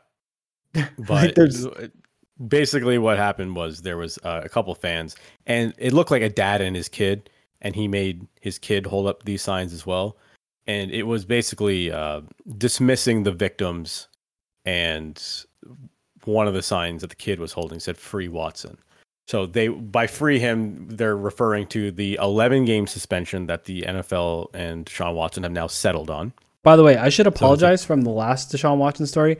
I said the NFL was being the NFL was going harder for a harder suspension. So my Yes. apologies. Um, I was incorrect. I thought the NFL was being lenient, but it wasn't the NFL. It was the independent, um, for- was former judge who was making a decision based on what they saw and what they knew, and then the NFL appealed that decision. So, and then got a, a larger sentence or punishment for Deshaun Watson. Right. So the suspension went from six games to now 11 games. Uh, he also has to do a number of, you know, classes about behavior and all this bullshit. He'll also pay $5 million as part of this fine. And here's what I find interesting. Did 11 games sound odd to either of you? Yeah. Like, it's just like an arbitrary and odd number. At that point, just do the season. You know who they? So I, I believe they must have a week 12, or mm, I think they have a week 12 bye. They The play Browns, Houston. The first game back, Watson plays Houston. Hmm. Hmm. Yeah, as much as the NFL wants to seem like they do things to punish players, they do that in a way, but without sacrificing their ability How to can we sell a how can we look storyline. good and win? And the game is in Houston. Oh, It's he's like, gonna get huh. roasted. Maybe that's punishment. Maybe that's part of the punishment Yeah. to the NFL. Maybe it's not a win. Maybe it's like we're gonna throw this guy right to the fucking wolves then. Right? Will say this: Do you think though that he pulls a Ben Simmons, and he's like, you know, No. I haven't really had training camp. I'm suspended. I'm not playing this game. No, this guy is lighting it up in preseason. I don't Or, or do you think Deshaun Watson goes in there and throws for 350 yards and like five, four touchdowns, and they absolutely pummel the Texans? He's gonna, he's going to torch the Texans. Yeah. Yo, Because that's, yo, how that's how that- football always shakes down. action Always. Huh? action on that game. Are, yeah. You saying we should uh, take a look at the over unders on that game right now? Uh, no, like I think as we get closer, uh, like like what's the over under on yardage for Deshaun Watson in that game? I'm gonna set it at two seventy five. that might be that might be some value. yeah, I'm taking over on that. Oh yeah, hundred percent over. I mean, and then we on all think he's gonna obliterate the Texans. You know, the revenge game of the century for him, and he has like just a- for him. and he has Amari Cooper now. Like it's I forgot about Amari Cooper. Yeah, yeah, that's something that I need to really look into because there's been a lot of movement in this NF- NFL offseason. And I'm just on the ESPN website now. I just saw that Gus Edwards is going to miss the first month of the season, so that's that's lovely. But I, I have my fantasy football draft tomorrow, so I need to really like. Mine was actually at 8 p.m., but I was the eighth pick in uh, in this league that I'm in, so I just let it auto draft. if I'm the eighth pick, fuck it, I don't care. It's only a thirty It's, dollars. it's work, man. It's It's, not like as much work as as like fantasy baseball or something, but you need to have a good draft in fantasy football. Yep. All right, so that's all the major sports stories that we're going to talk about this week. Now it's time for top fives. And this week's top five is top five favorite athletes of all time. So now it doesn't necessarily have to be like who we think is the greatest athlete of all time. Because I mean, that list we could probably come together collectively and name like you know Michael Jordan, Tiger Woods, and you know et cetera, et cetera, et cetera, Serena Williams, and like we'll, we would easily hit that top five in a matter of a couple minutes. The exercise we're doing here is what is my personal top five favorite athlete, and what's James's, and what's Maddie's, and we will compare and contrast and see if we have anything that's overlapping. I think looking at my list, there may be one that overlaps with you guys, but who knows? And I've- I have mine ranked one through five. So, like, one to me is my number one, and five is my least of the- the group. But I think we should start with five and work our way up. Sure. I think you guys should go first. James, you have your list ready? Or am I? I can go first. So go ahead. So, my number five, um, great player, obviously. But what I also appreciate about this guy, I, I think there's the, a common thread in all of my players. Whereas, even though he's not a small man uh, in the game he plays, he's a small man. And I think there's that common thread with a lot of the guys I picked. I guess I think it's kind of like those kind of guys who have to overcompensate for their size and play to a different level. And in this case, we're talking about a two time M- NBA MVP.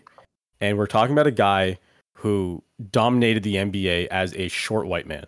And that's Mr. Steve Nash. A game that is dominated by very large men. Uh, for a guy like Steve Nash, who's still six foot three, significantly taller than I am, but for a guy like his size to do what he did is unheard of. And the fact that he's Canadian uh, is huge for me because and I saw this again recently. I don't even know what I was watching, but it was some like podcast, maybe a television show or something, and they were talking about basketball, and they're like, "Oh, it's America's sport. We invented it, right?" No, Canada invented basketball. Like ca- basketball is Canada's game, and Steve Nash put Canadian basketball on the map for a very long time. So Steve Nash is my number five. Cool, I Um, like that. Number five for me is Wendel Clark, uh, Toronto Maple Leaf former captain, Captain Crunch, if you will. A guy that, dude, the guy did everything for that team, and realistically, that team should have won a cup. Um, they were, they Oh, were Kerry Fraser. they were beasts, man. And the, the best thing about Clark, I once with my dad watched Wendel fight Bob Probert like 12 rows in front of us. And they were just like, it's not like fights today in the NHL, there's so much like tugging, the helmets are on, they're just punching each other in the visor. Like it's, dude, Clark and Probert were just haymakers, just hammering each other. And I remember, chucking. yeah, no, dude. And he had the wrist shot from hell. That remember when he took off Cujo's mask? Yeah. like fucking uh he would hit people dude full disclosure the, The man hit. would the man would li- leave his feet for a lot of hits but uh A lot of those hits during that era were 100% illegal hits to today's standards. yes But it's um, allowed. but he was just he was just Then. everything you wanted in a leader like I remember being so upset the day he got traded, and I remember my dad taking me to Zellers at the Upper Canada Mall to get his autograph, and I still have the card uh, in his autograph. But I remember his hands just being the size of my head um, as a kid. Like he was just, you know, he's he was just like, if if the Leafs if he could play today, he's exactly what the team needed. Um, is just that kind of leadership quality. Like he would have done, you know, even when I think back to that era, I think we've talked about this before. Like even the images of Gilmour playing and he's still got blood on his jersey. Like they don't make players like that anymore. And um, he, you know, first overall draft pick for the Leaf came as a defenseman, converted to a forward. Um, yeah, Wendel. Addie, I number five. I like it. My number five actually is similar to Jim's. Um, mostly, it, it- you could say this is era adjusted, as it were. Honestly, probably a similar player um, is Jarome Iginla. I mean, as a hockey player growing up, um, I was always brought up to play a certain way. I always liked to play a certain way, and it was essentially modeled after Jarome Iginla. That a dude who could go in there, play tough, play gritty.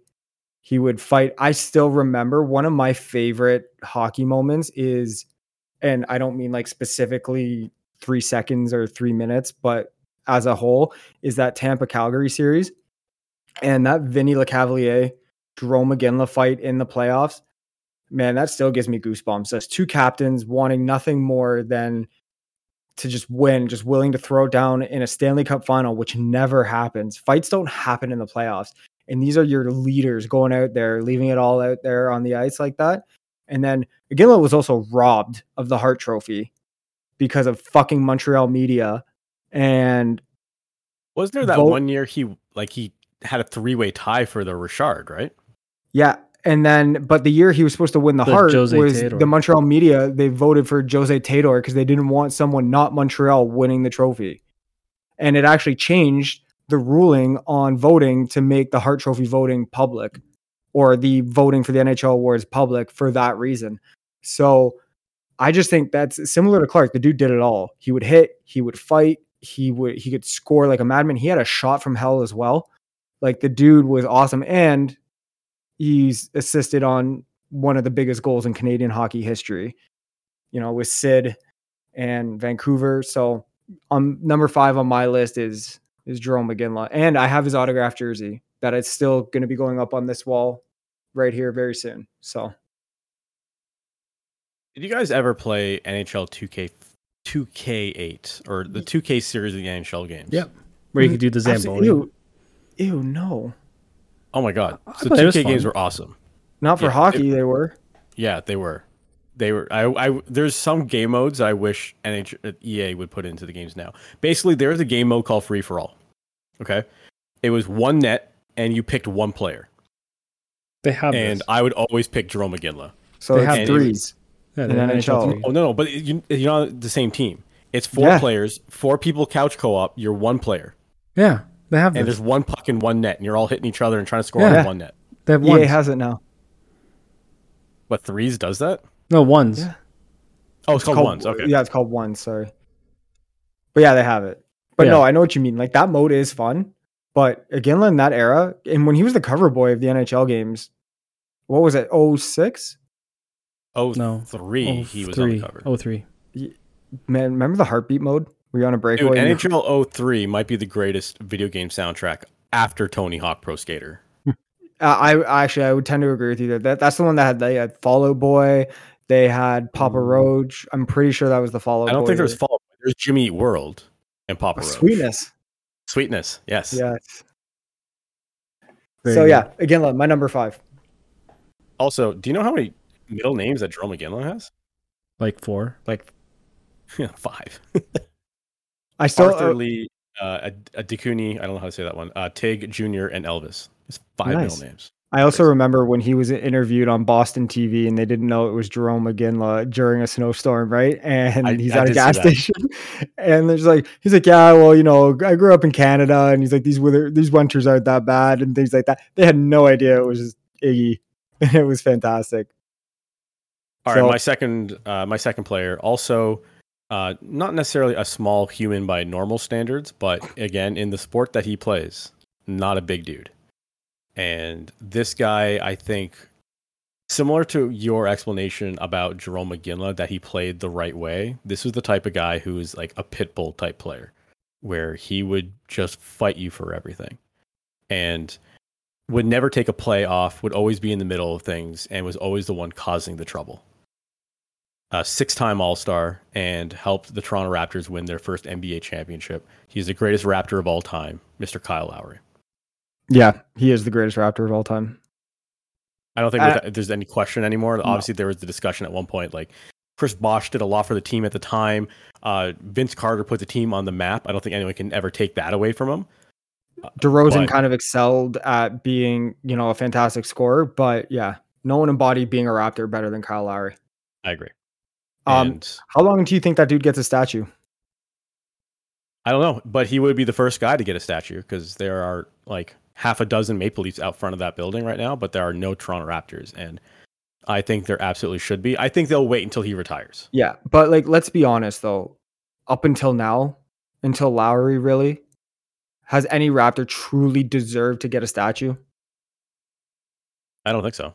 Right. So I think like it's not saying that you know, oh, the Leafs got one and or have this many, but the Raptors don't. I think a lot of that has to do one non-deserving and two hundred years of history versus twenty five, right? But I think out of anyone, Sir, If you're Oliver gonna do it- Miller, Oliver Miller, Doug Christie, you know, uh, with his wife, like they should have a statue with him and the wife just behind. You know that story, Dustin? Doug think so. Christie's wife used to travel with him on the road because she didn't because trust she him. didn't trust him. She was like, "No, I know what you guys are doing." That when you're like on a the- healthy. That sounds like a healthy relationship right there. So yeah, so you could like go back and watch Doug Christie game clips on the road, and you see his wife in like the third row behind the team's bench Just every game. arms crossed. Yeah. Pretty much. You know what though? Like let's. Uh, sorry, I had to check something. I don't know if you guys covered, it, but like lest we forget, the beginning of the Raptors Lowry relationship was not good. Like they He got off almost to a dealt to New York. rocky start. No, that was that was near the end. But even in the beginning, he would he didn't he didn't really want to be here. Apparently, he had an attitude and he problems. wasn't. In, yeah, he he wasn't in the best shape at one point either. Like They traded his best friend, Rudy Gay. Yeah, so there was yeah definitely a lot of turmoil, and they eventually I, I think it all kind of turned around when, uh, why am I blanking on his name? Masai Ujiri came in, and I think that's when things significantly changed for the better for that team, or at least the relationship between Kyle and the team. Yeah. No, I agree. But yeah, he's definitely the first. And if you're gonna say we want to put Raptor statues out and we're gonna do three, and I think what you do is you do similar to what the Leafs did is over a season, you unveil like the first two or three throughout the season. Kyle Lowry has to be the first one. And if it's not, that's absolutely criminal. Right, but there's also no one that has a statue out front of the building that doesn't also have their number retired. So it's going to have to be a whole thing, and I don't think you retire a guy's number while he's still playing. No, that I agree with you. That'll be when he retires, and I think they do a whole thing where they retire his number, he gets a statue, all that shit. Yeah. So Yeah. Might even rename the street from Raptors Way to Lowry Way or something. Let's That'd give be him cool. everything. yeah, you might as well. The dude did everything. He bled for this team, and you know, yeah, Kawhi was the man, but you're not there without Lowry. So, Jim, James, number four. Number four, because I am a New York Jets fan, and you're probably thinking, who the fuck could you pick from the New York Jets to be your favorite Mark player? Sanchez. When- No, Darrelle Revis. uh, I, w- I was considering him, but it's not Darrelle Revis. Um, Joe it is- Montana. no, uh, when Joe Montana ever Brett played Favre. there, it was it was Brett Favre. Guys, what the fuck? Joe Montana was I'm honestly trying to think of like New York too. Jets that matter. Joe Montana wasn't there. It was Joe Namath was there. Joe Namath. Sorry. Um, but it's not Joe Namath. Uh, he is sixth all time in NFL rushing yards, and it's Curtis Martin. Curtis Martin Okay. was the epitome of the Jets game plan. Like the Jets were a rushing team, and they and they no better example than the fact that Curtis Martin is sixth all time in rushing yards. Um, and when you think about the running backs that have come through the NFL that have, you know, like the list is, like if you think about the list that's ahead of Curtis Martin, number one is Emmitt Smith, Walter Payton, Frank Gore, Barry Sanders, Adrian Peterson, Curtis Martin. And then after him, LaDainian Tomlinson also played for the I was going to Jets. say Tomlinson's not in the top five. That's crazy. Yeah. Jerome Bettis, Eric Dickerson, Tony Dorsett, Jim Brown, Marshall Faulk, Edgerrin James, et cetera, et cetera, Marcus Allen. So sixth, Curtis Martin is sixth all time with 14,101 rushing yards, Those are some names, man. right? And but there's some names, but who's among those names? Curtis It's Martin. Barry Sanders, who's among those names. and Curtis Martin. Um, so you know, it was just like the guy was a beast, and watching him during the Pennington run, like I really thought that that's like that's when I became started becoming a Jets fan, and I really thought they were they had a shot at uh, a Super Bowl, and they were they were a good team, and uh, it didn't happen for them. So yeah, Curtis Martin, number four. Um, super off topic. I don't want to spend too much time on this, but did you ever see that picture on like an Instagram picture of uh, Garth Brooks? Garth Brooks, uh, like couple years ago, was wearing a uh, Barry Sanders jersey before he went to perform in Ford Field. Mm-hmm. The internet blew up.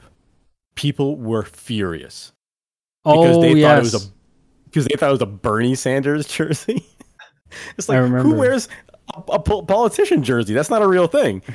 And Barry like, everyone was just so upset because he's like a you know country music Republican. performer, and obviously he's probably a Republican. So, anyways, Uh, Bernie. like, oh.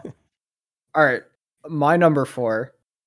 And I think it's the dude since he retired has done a lot for youth in this sport outside of you know, outside of um, you know, just doing going to broadcasting like most guys do. Like he could have done that. He has the personality for it, but no, he decided to go back, start a program, focus on youth, focus on you know, developing in a culture that was maybe underdeveloped specifically for these kids, but also two sport athlete. You know, the dude went and played on a football game on a Sunday afternoon and then a World Series baseball game the same night. It's prime time. Neon Deion. prime time, baby. Now that dude, and also too, just the dude's moxie, and very few. Okay, I kind of have a personal rule where it's you. If you can back it up, you say whatever the hell you want, right? And there's a lot of athletes that will talk a lot of shit, but there's also always something about them that you're just like, yeah, but this or yeah, but this. Deion's like one of those dudes. He say whatever the fuck he wants like if you're a dude who can go play a football game from 1 to 4 charter your own private jet and go play in a world series baseball game that same night like man and like put up good numbers too. Like it's not like he was just some kind of plug in the NFL he's he's fantastic. And also the two the quote I said this the other like a couple weeks ago where he was getting drafted and the team told him to read the book and he was like where are you drafting? And they're like well we're at like 11th he's like i'm not even to be there. And he threw the book down and got up and left his nfl interview. You know to kind of have those kind of stones i don't know i just i i love Deion sanders i think the dude's the man so my number four is Deion sanders I also have a similar one for my number three. bo jackson not not quite. Uh, also, uh, a two sport athlete. We'll we'll say. Um, he actually retired from one entirely before he started playing the other. This guy, probably not that well known in terms of his original career. And I mean, still was a two time Pro Bowler, so it's not like he was entirely unheard of, but not like a major household name in the NFL. But since his retirement, has gone on to have one of the best podcasts in the history of podcasts, and is also the uh, color analyst for Friday Night SmackDown, and is also the man who has consistently great wrestling matches. He is none other than Mr. Pat McAfee, who is now my number three of favorite fucking- athletes. This guy fucking looks at me sideways for Curtis Martin, sixth all time rushing. and then he comes out with the co announcer for SmackDown. No, but seriously, I think McAfee's. I, I like McAfee just because he seems like a normal dude, whereas so many guys in wrestling are so rigid and like they sound like a Vince McMahon puppet. Whereas McAfee feels like it sounds like McAfee's just out there having fun. Being and Pat. You can really feel that when you're Pat's watching being the- Pat, the yeah. broadcast. Yeah. That's cool. I mean, I've I've only caught his podcast a couple times, and he just seems like a dude who doesn't put on a show in terms of something he's not. He's kind of just who he is. Right. So, no, that's cool. I like that. Jim, you're number three. Number three. Probably stealing this from other people's lists, but here goes. Probably stealing it from mine. I already know it. Yeah. Pro- this this guy, I remember I was in a summer camp for kids in Lindsay, Ontario. We went to a J game, and the Jays were playing the Seattle Mariners. And this guy had the sweetest swing in baseball of all time. And the guy, when you talk about five tool players, this guy was the absolute Oh, epitome I was gonna say, taking you that long, Dustin. What the fuck? of a five-tool player. about- I was thinking about Blue Jays. I'm like, who on earth has ever played for the Blue Jays that I would call a five tool? Never mind. Go on. He could hit, he could defend, he could steal, he could run. I mean, the kid had it all. Ken Griffey Jr. is right up there, like, like it's in my pantheon. Like, there's no doubt that he's in top three. I mean, the guy did it the right way. He was, I mean, he's a Hall of Famer.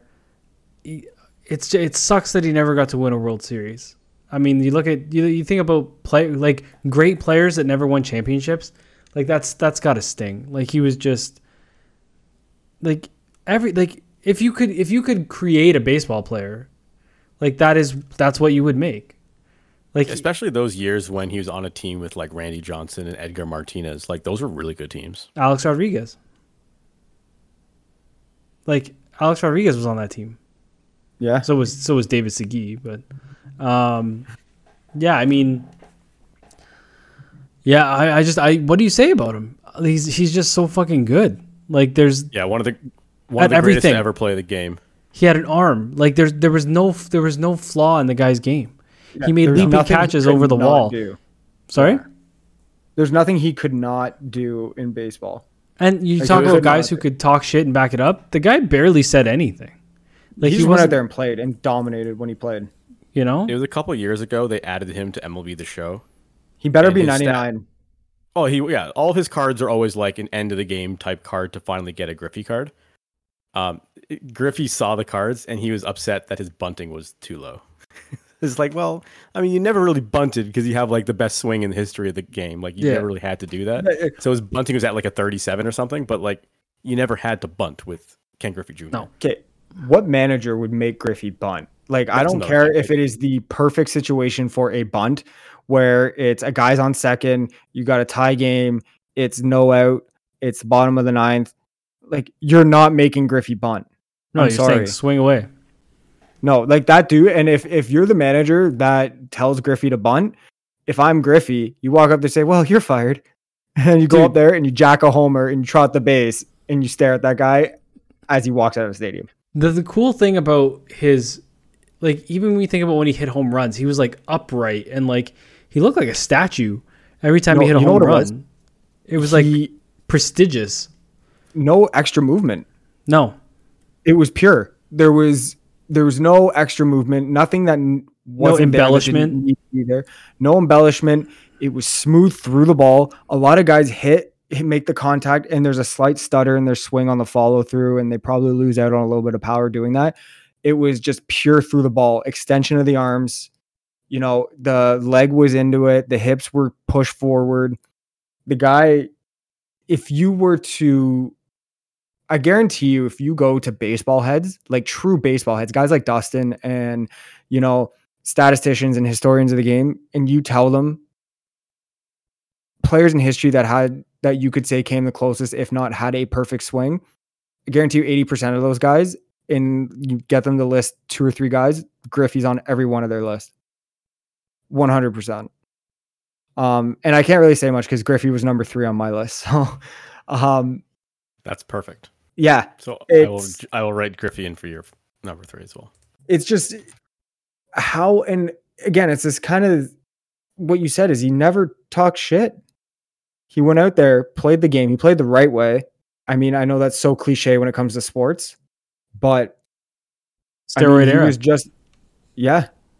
And you know he he was everything you looked at in an athlete not just a baseball player but just an athlete you know he was oh good with fans he was a great player off the field he busted his ass you know he didn't just rely on talent he worked hard too you know he was one of those guys that didn't just say well i'm good enough on talent alone. He he desired to be the best.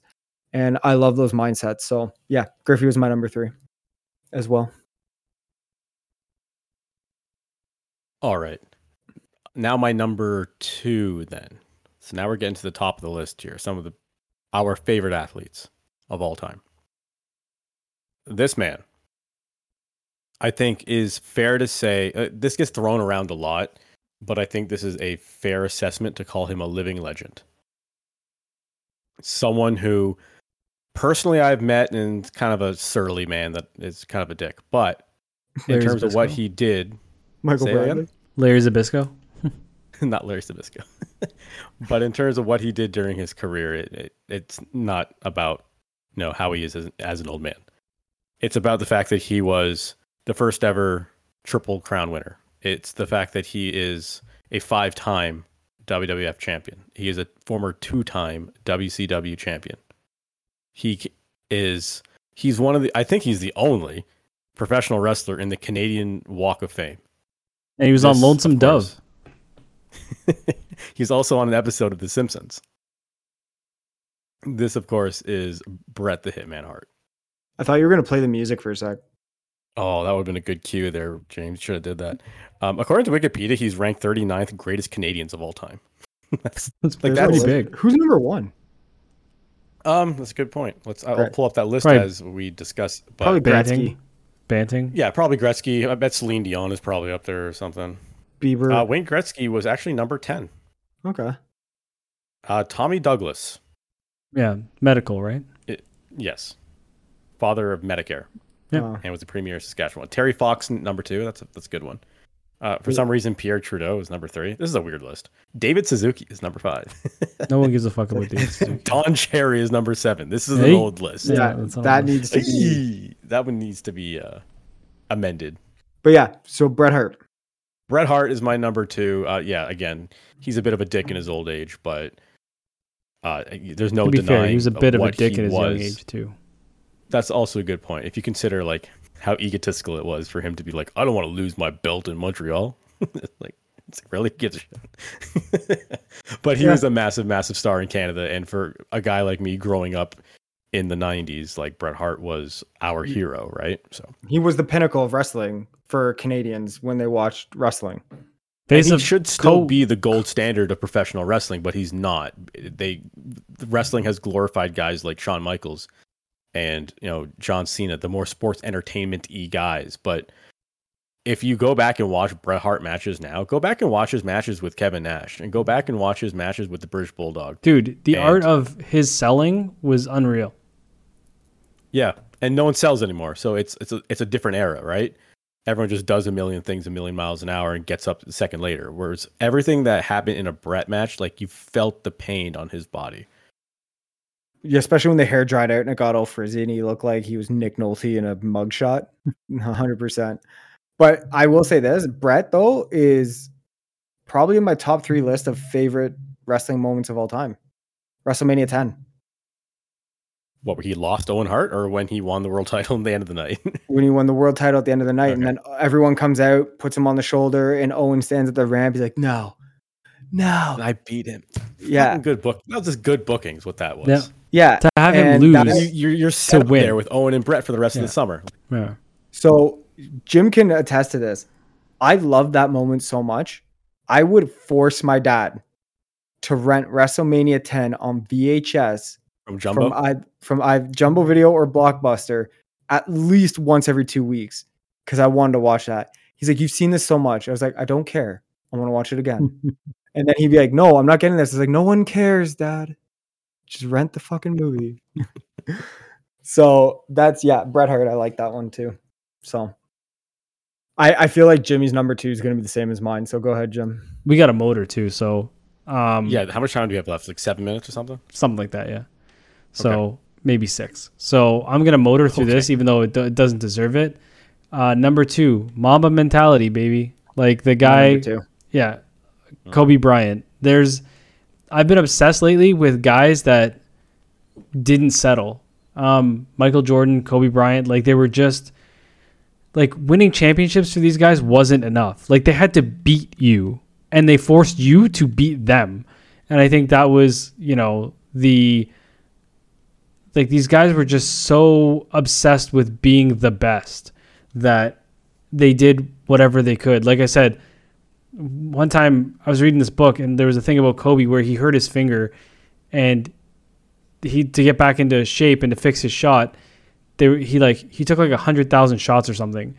Or ten thousand, I can't remember the number. And someone was like, Was that shots? You took that many shots? He's like, No, that's how many I made. Like he's like, he didn't stop until he made that many shots.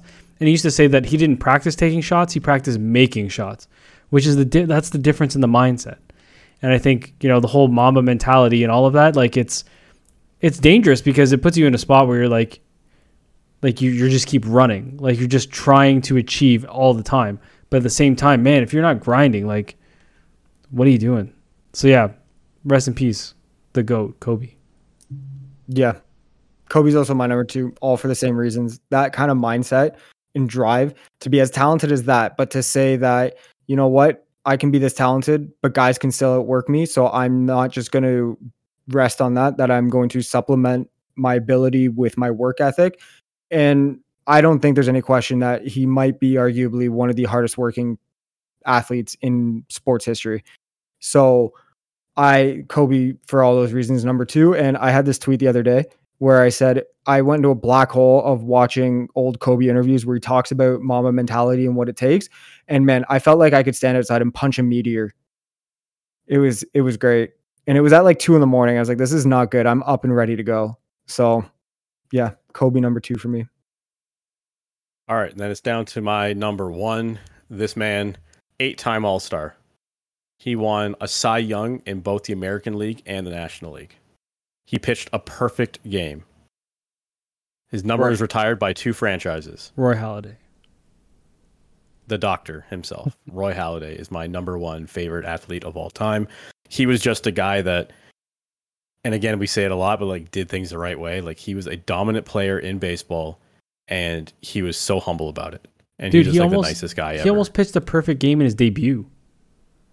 Yeah. He went play eight point eight point two or whatever Yeah, it was innings. until it got Yeah. broken up. Insane.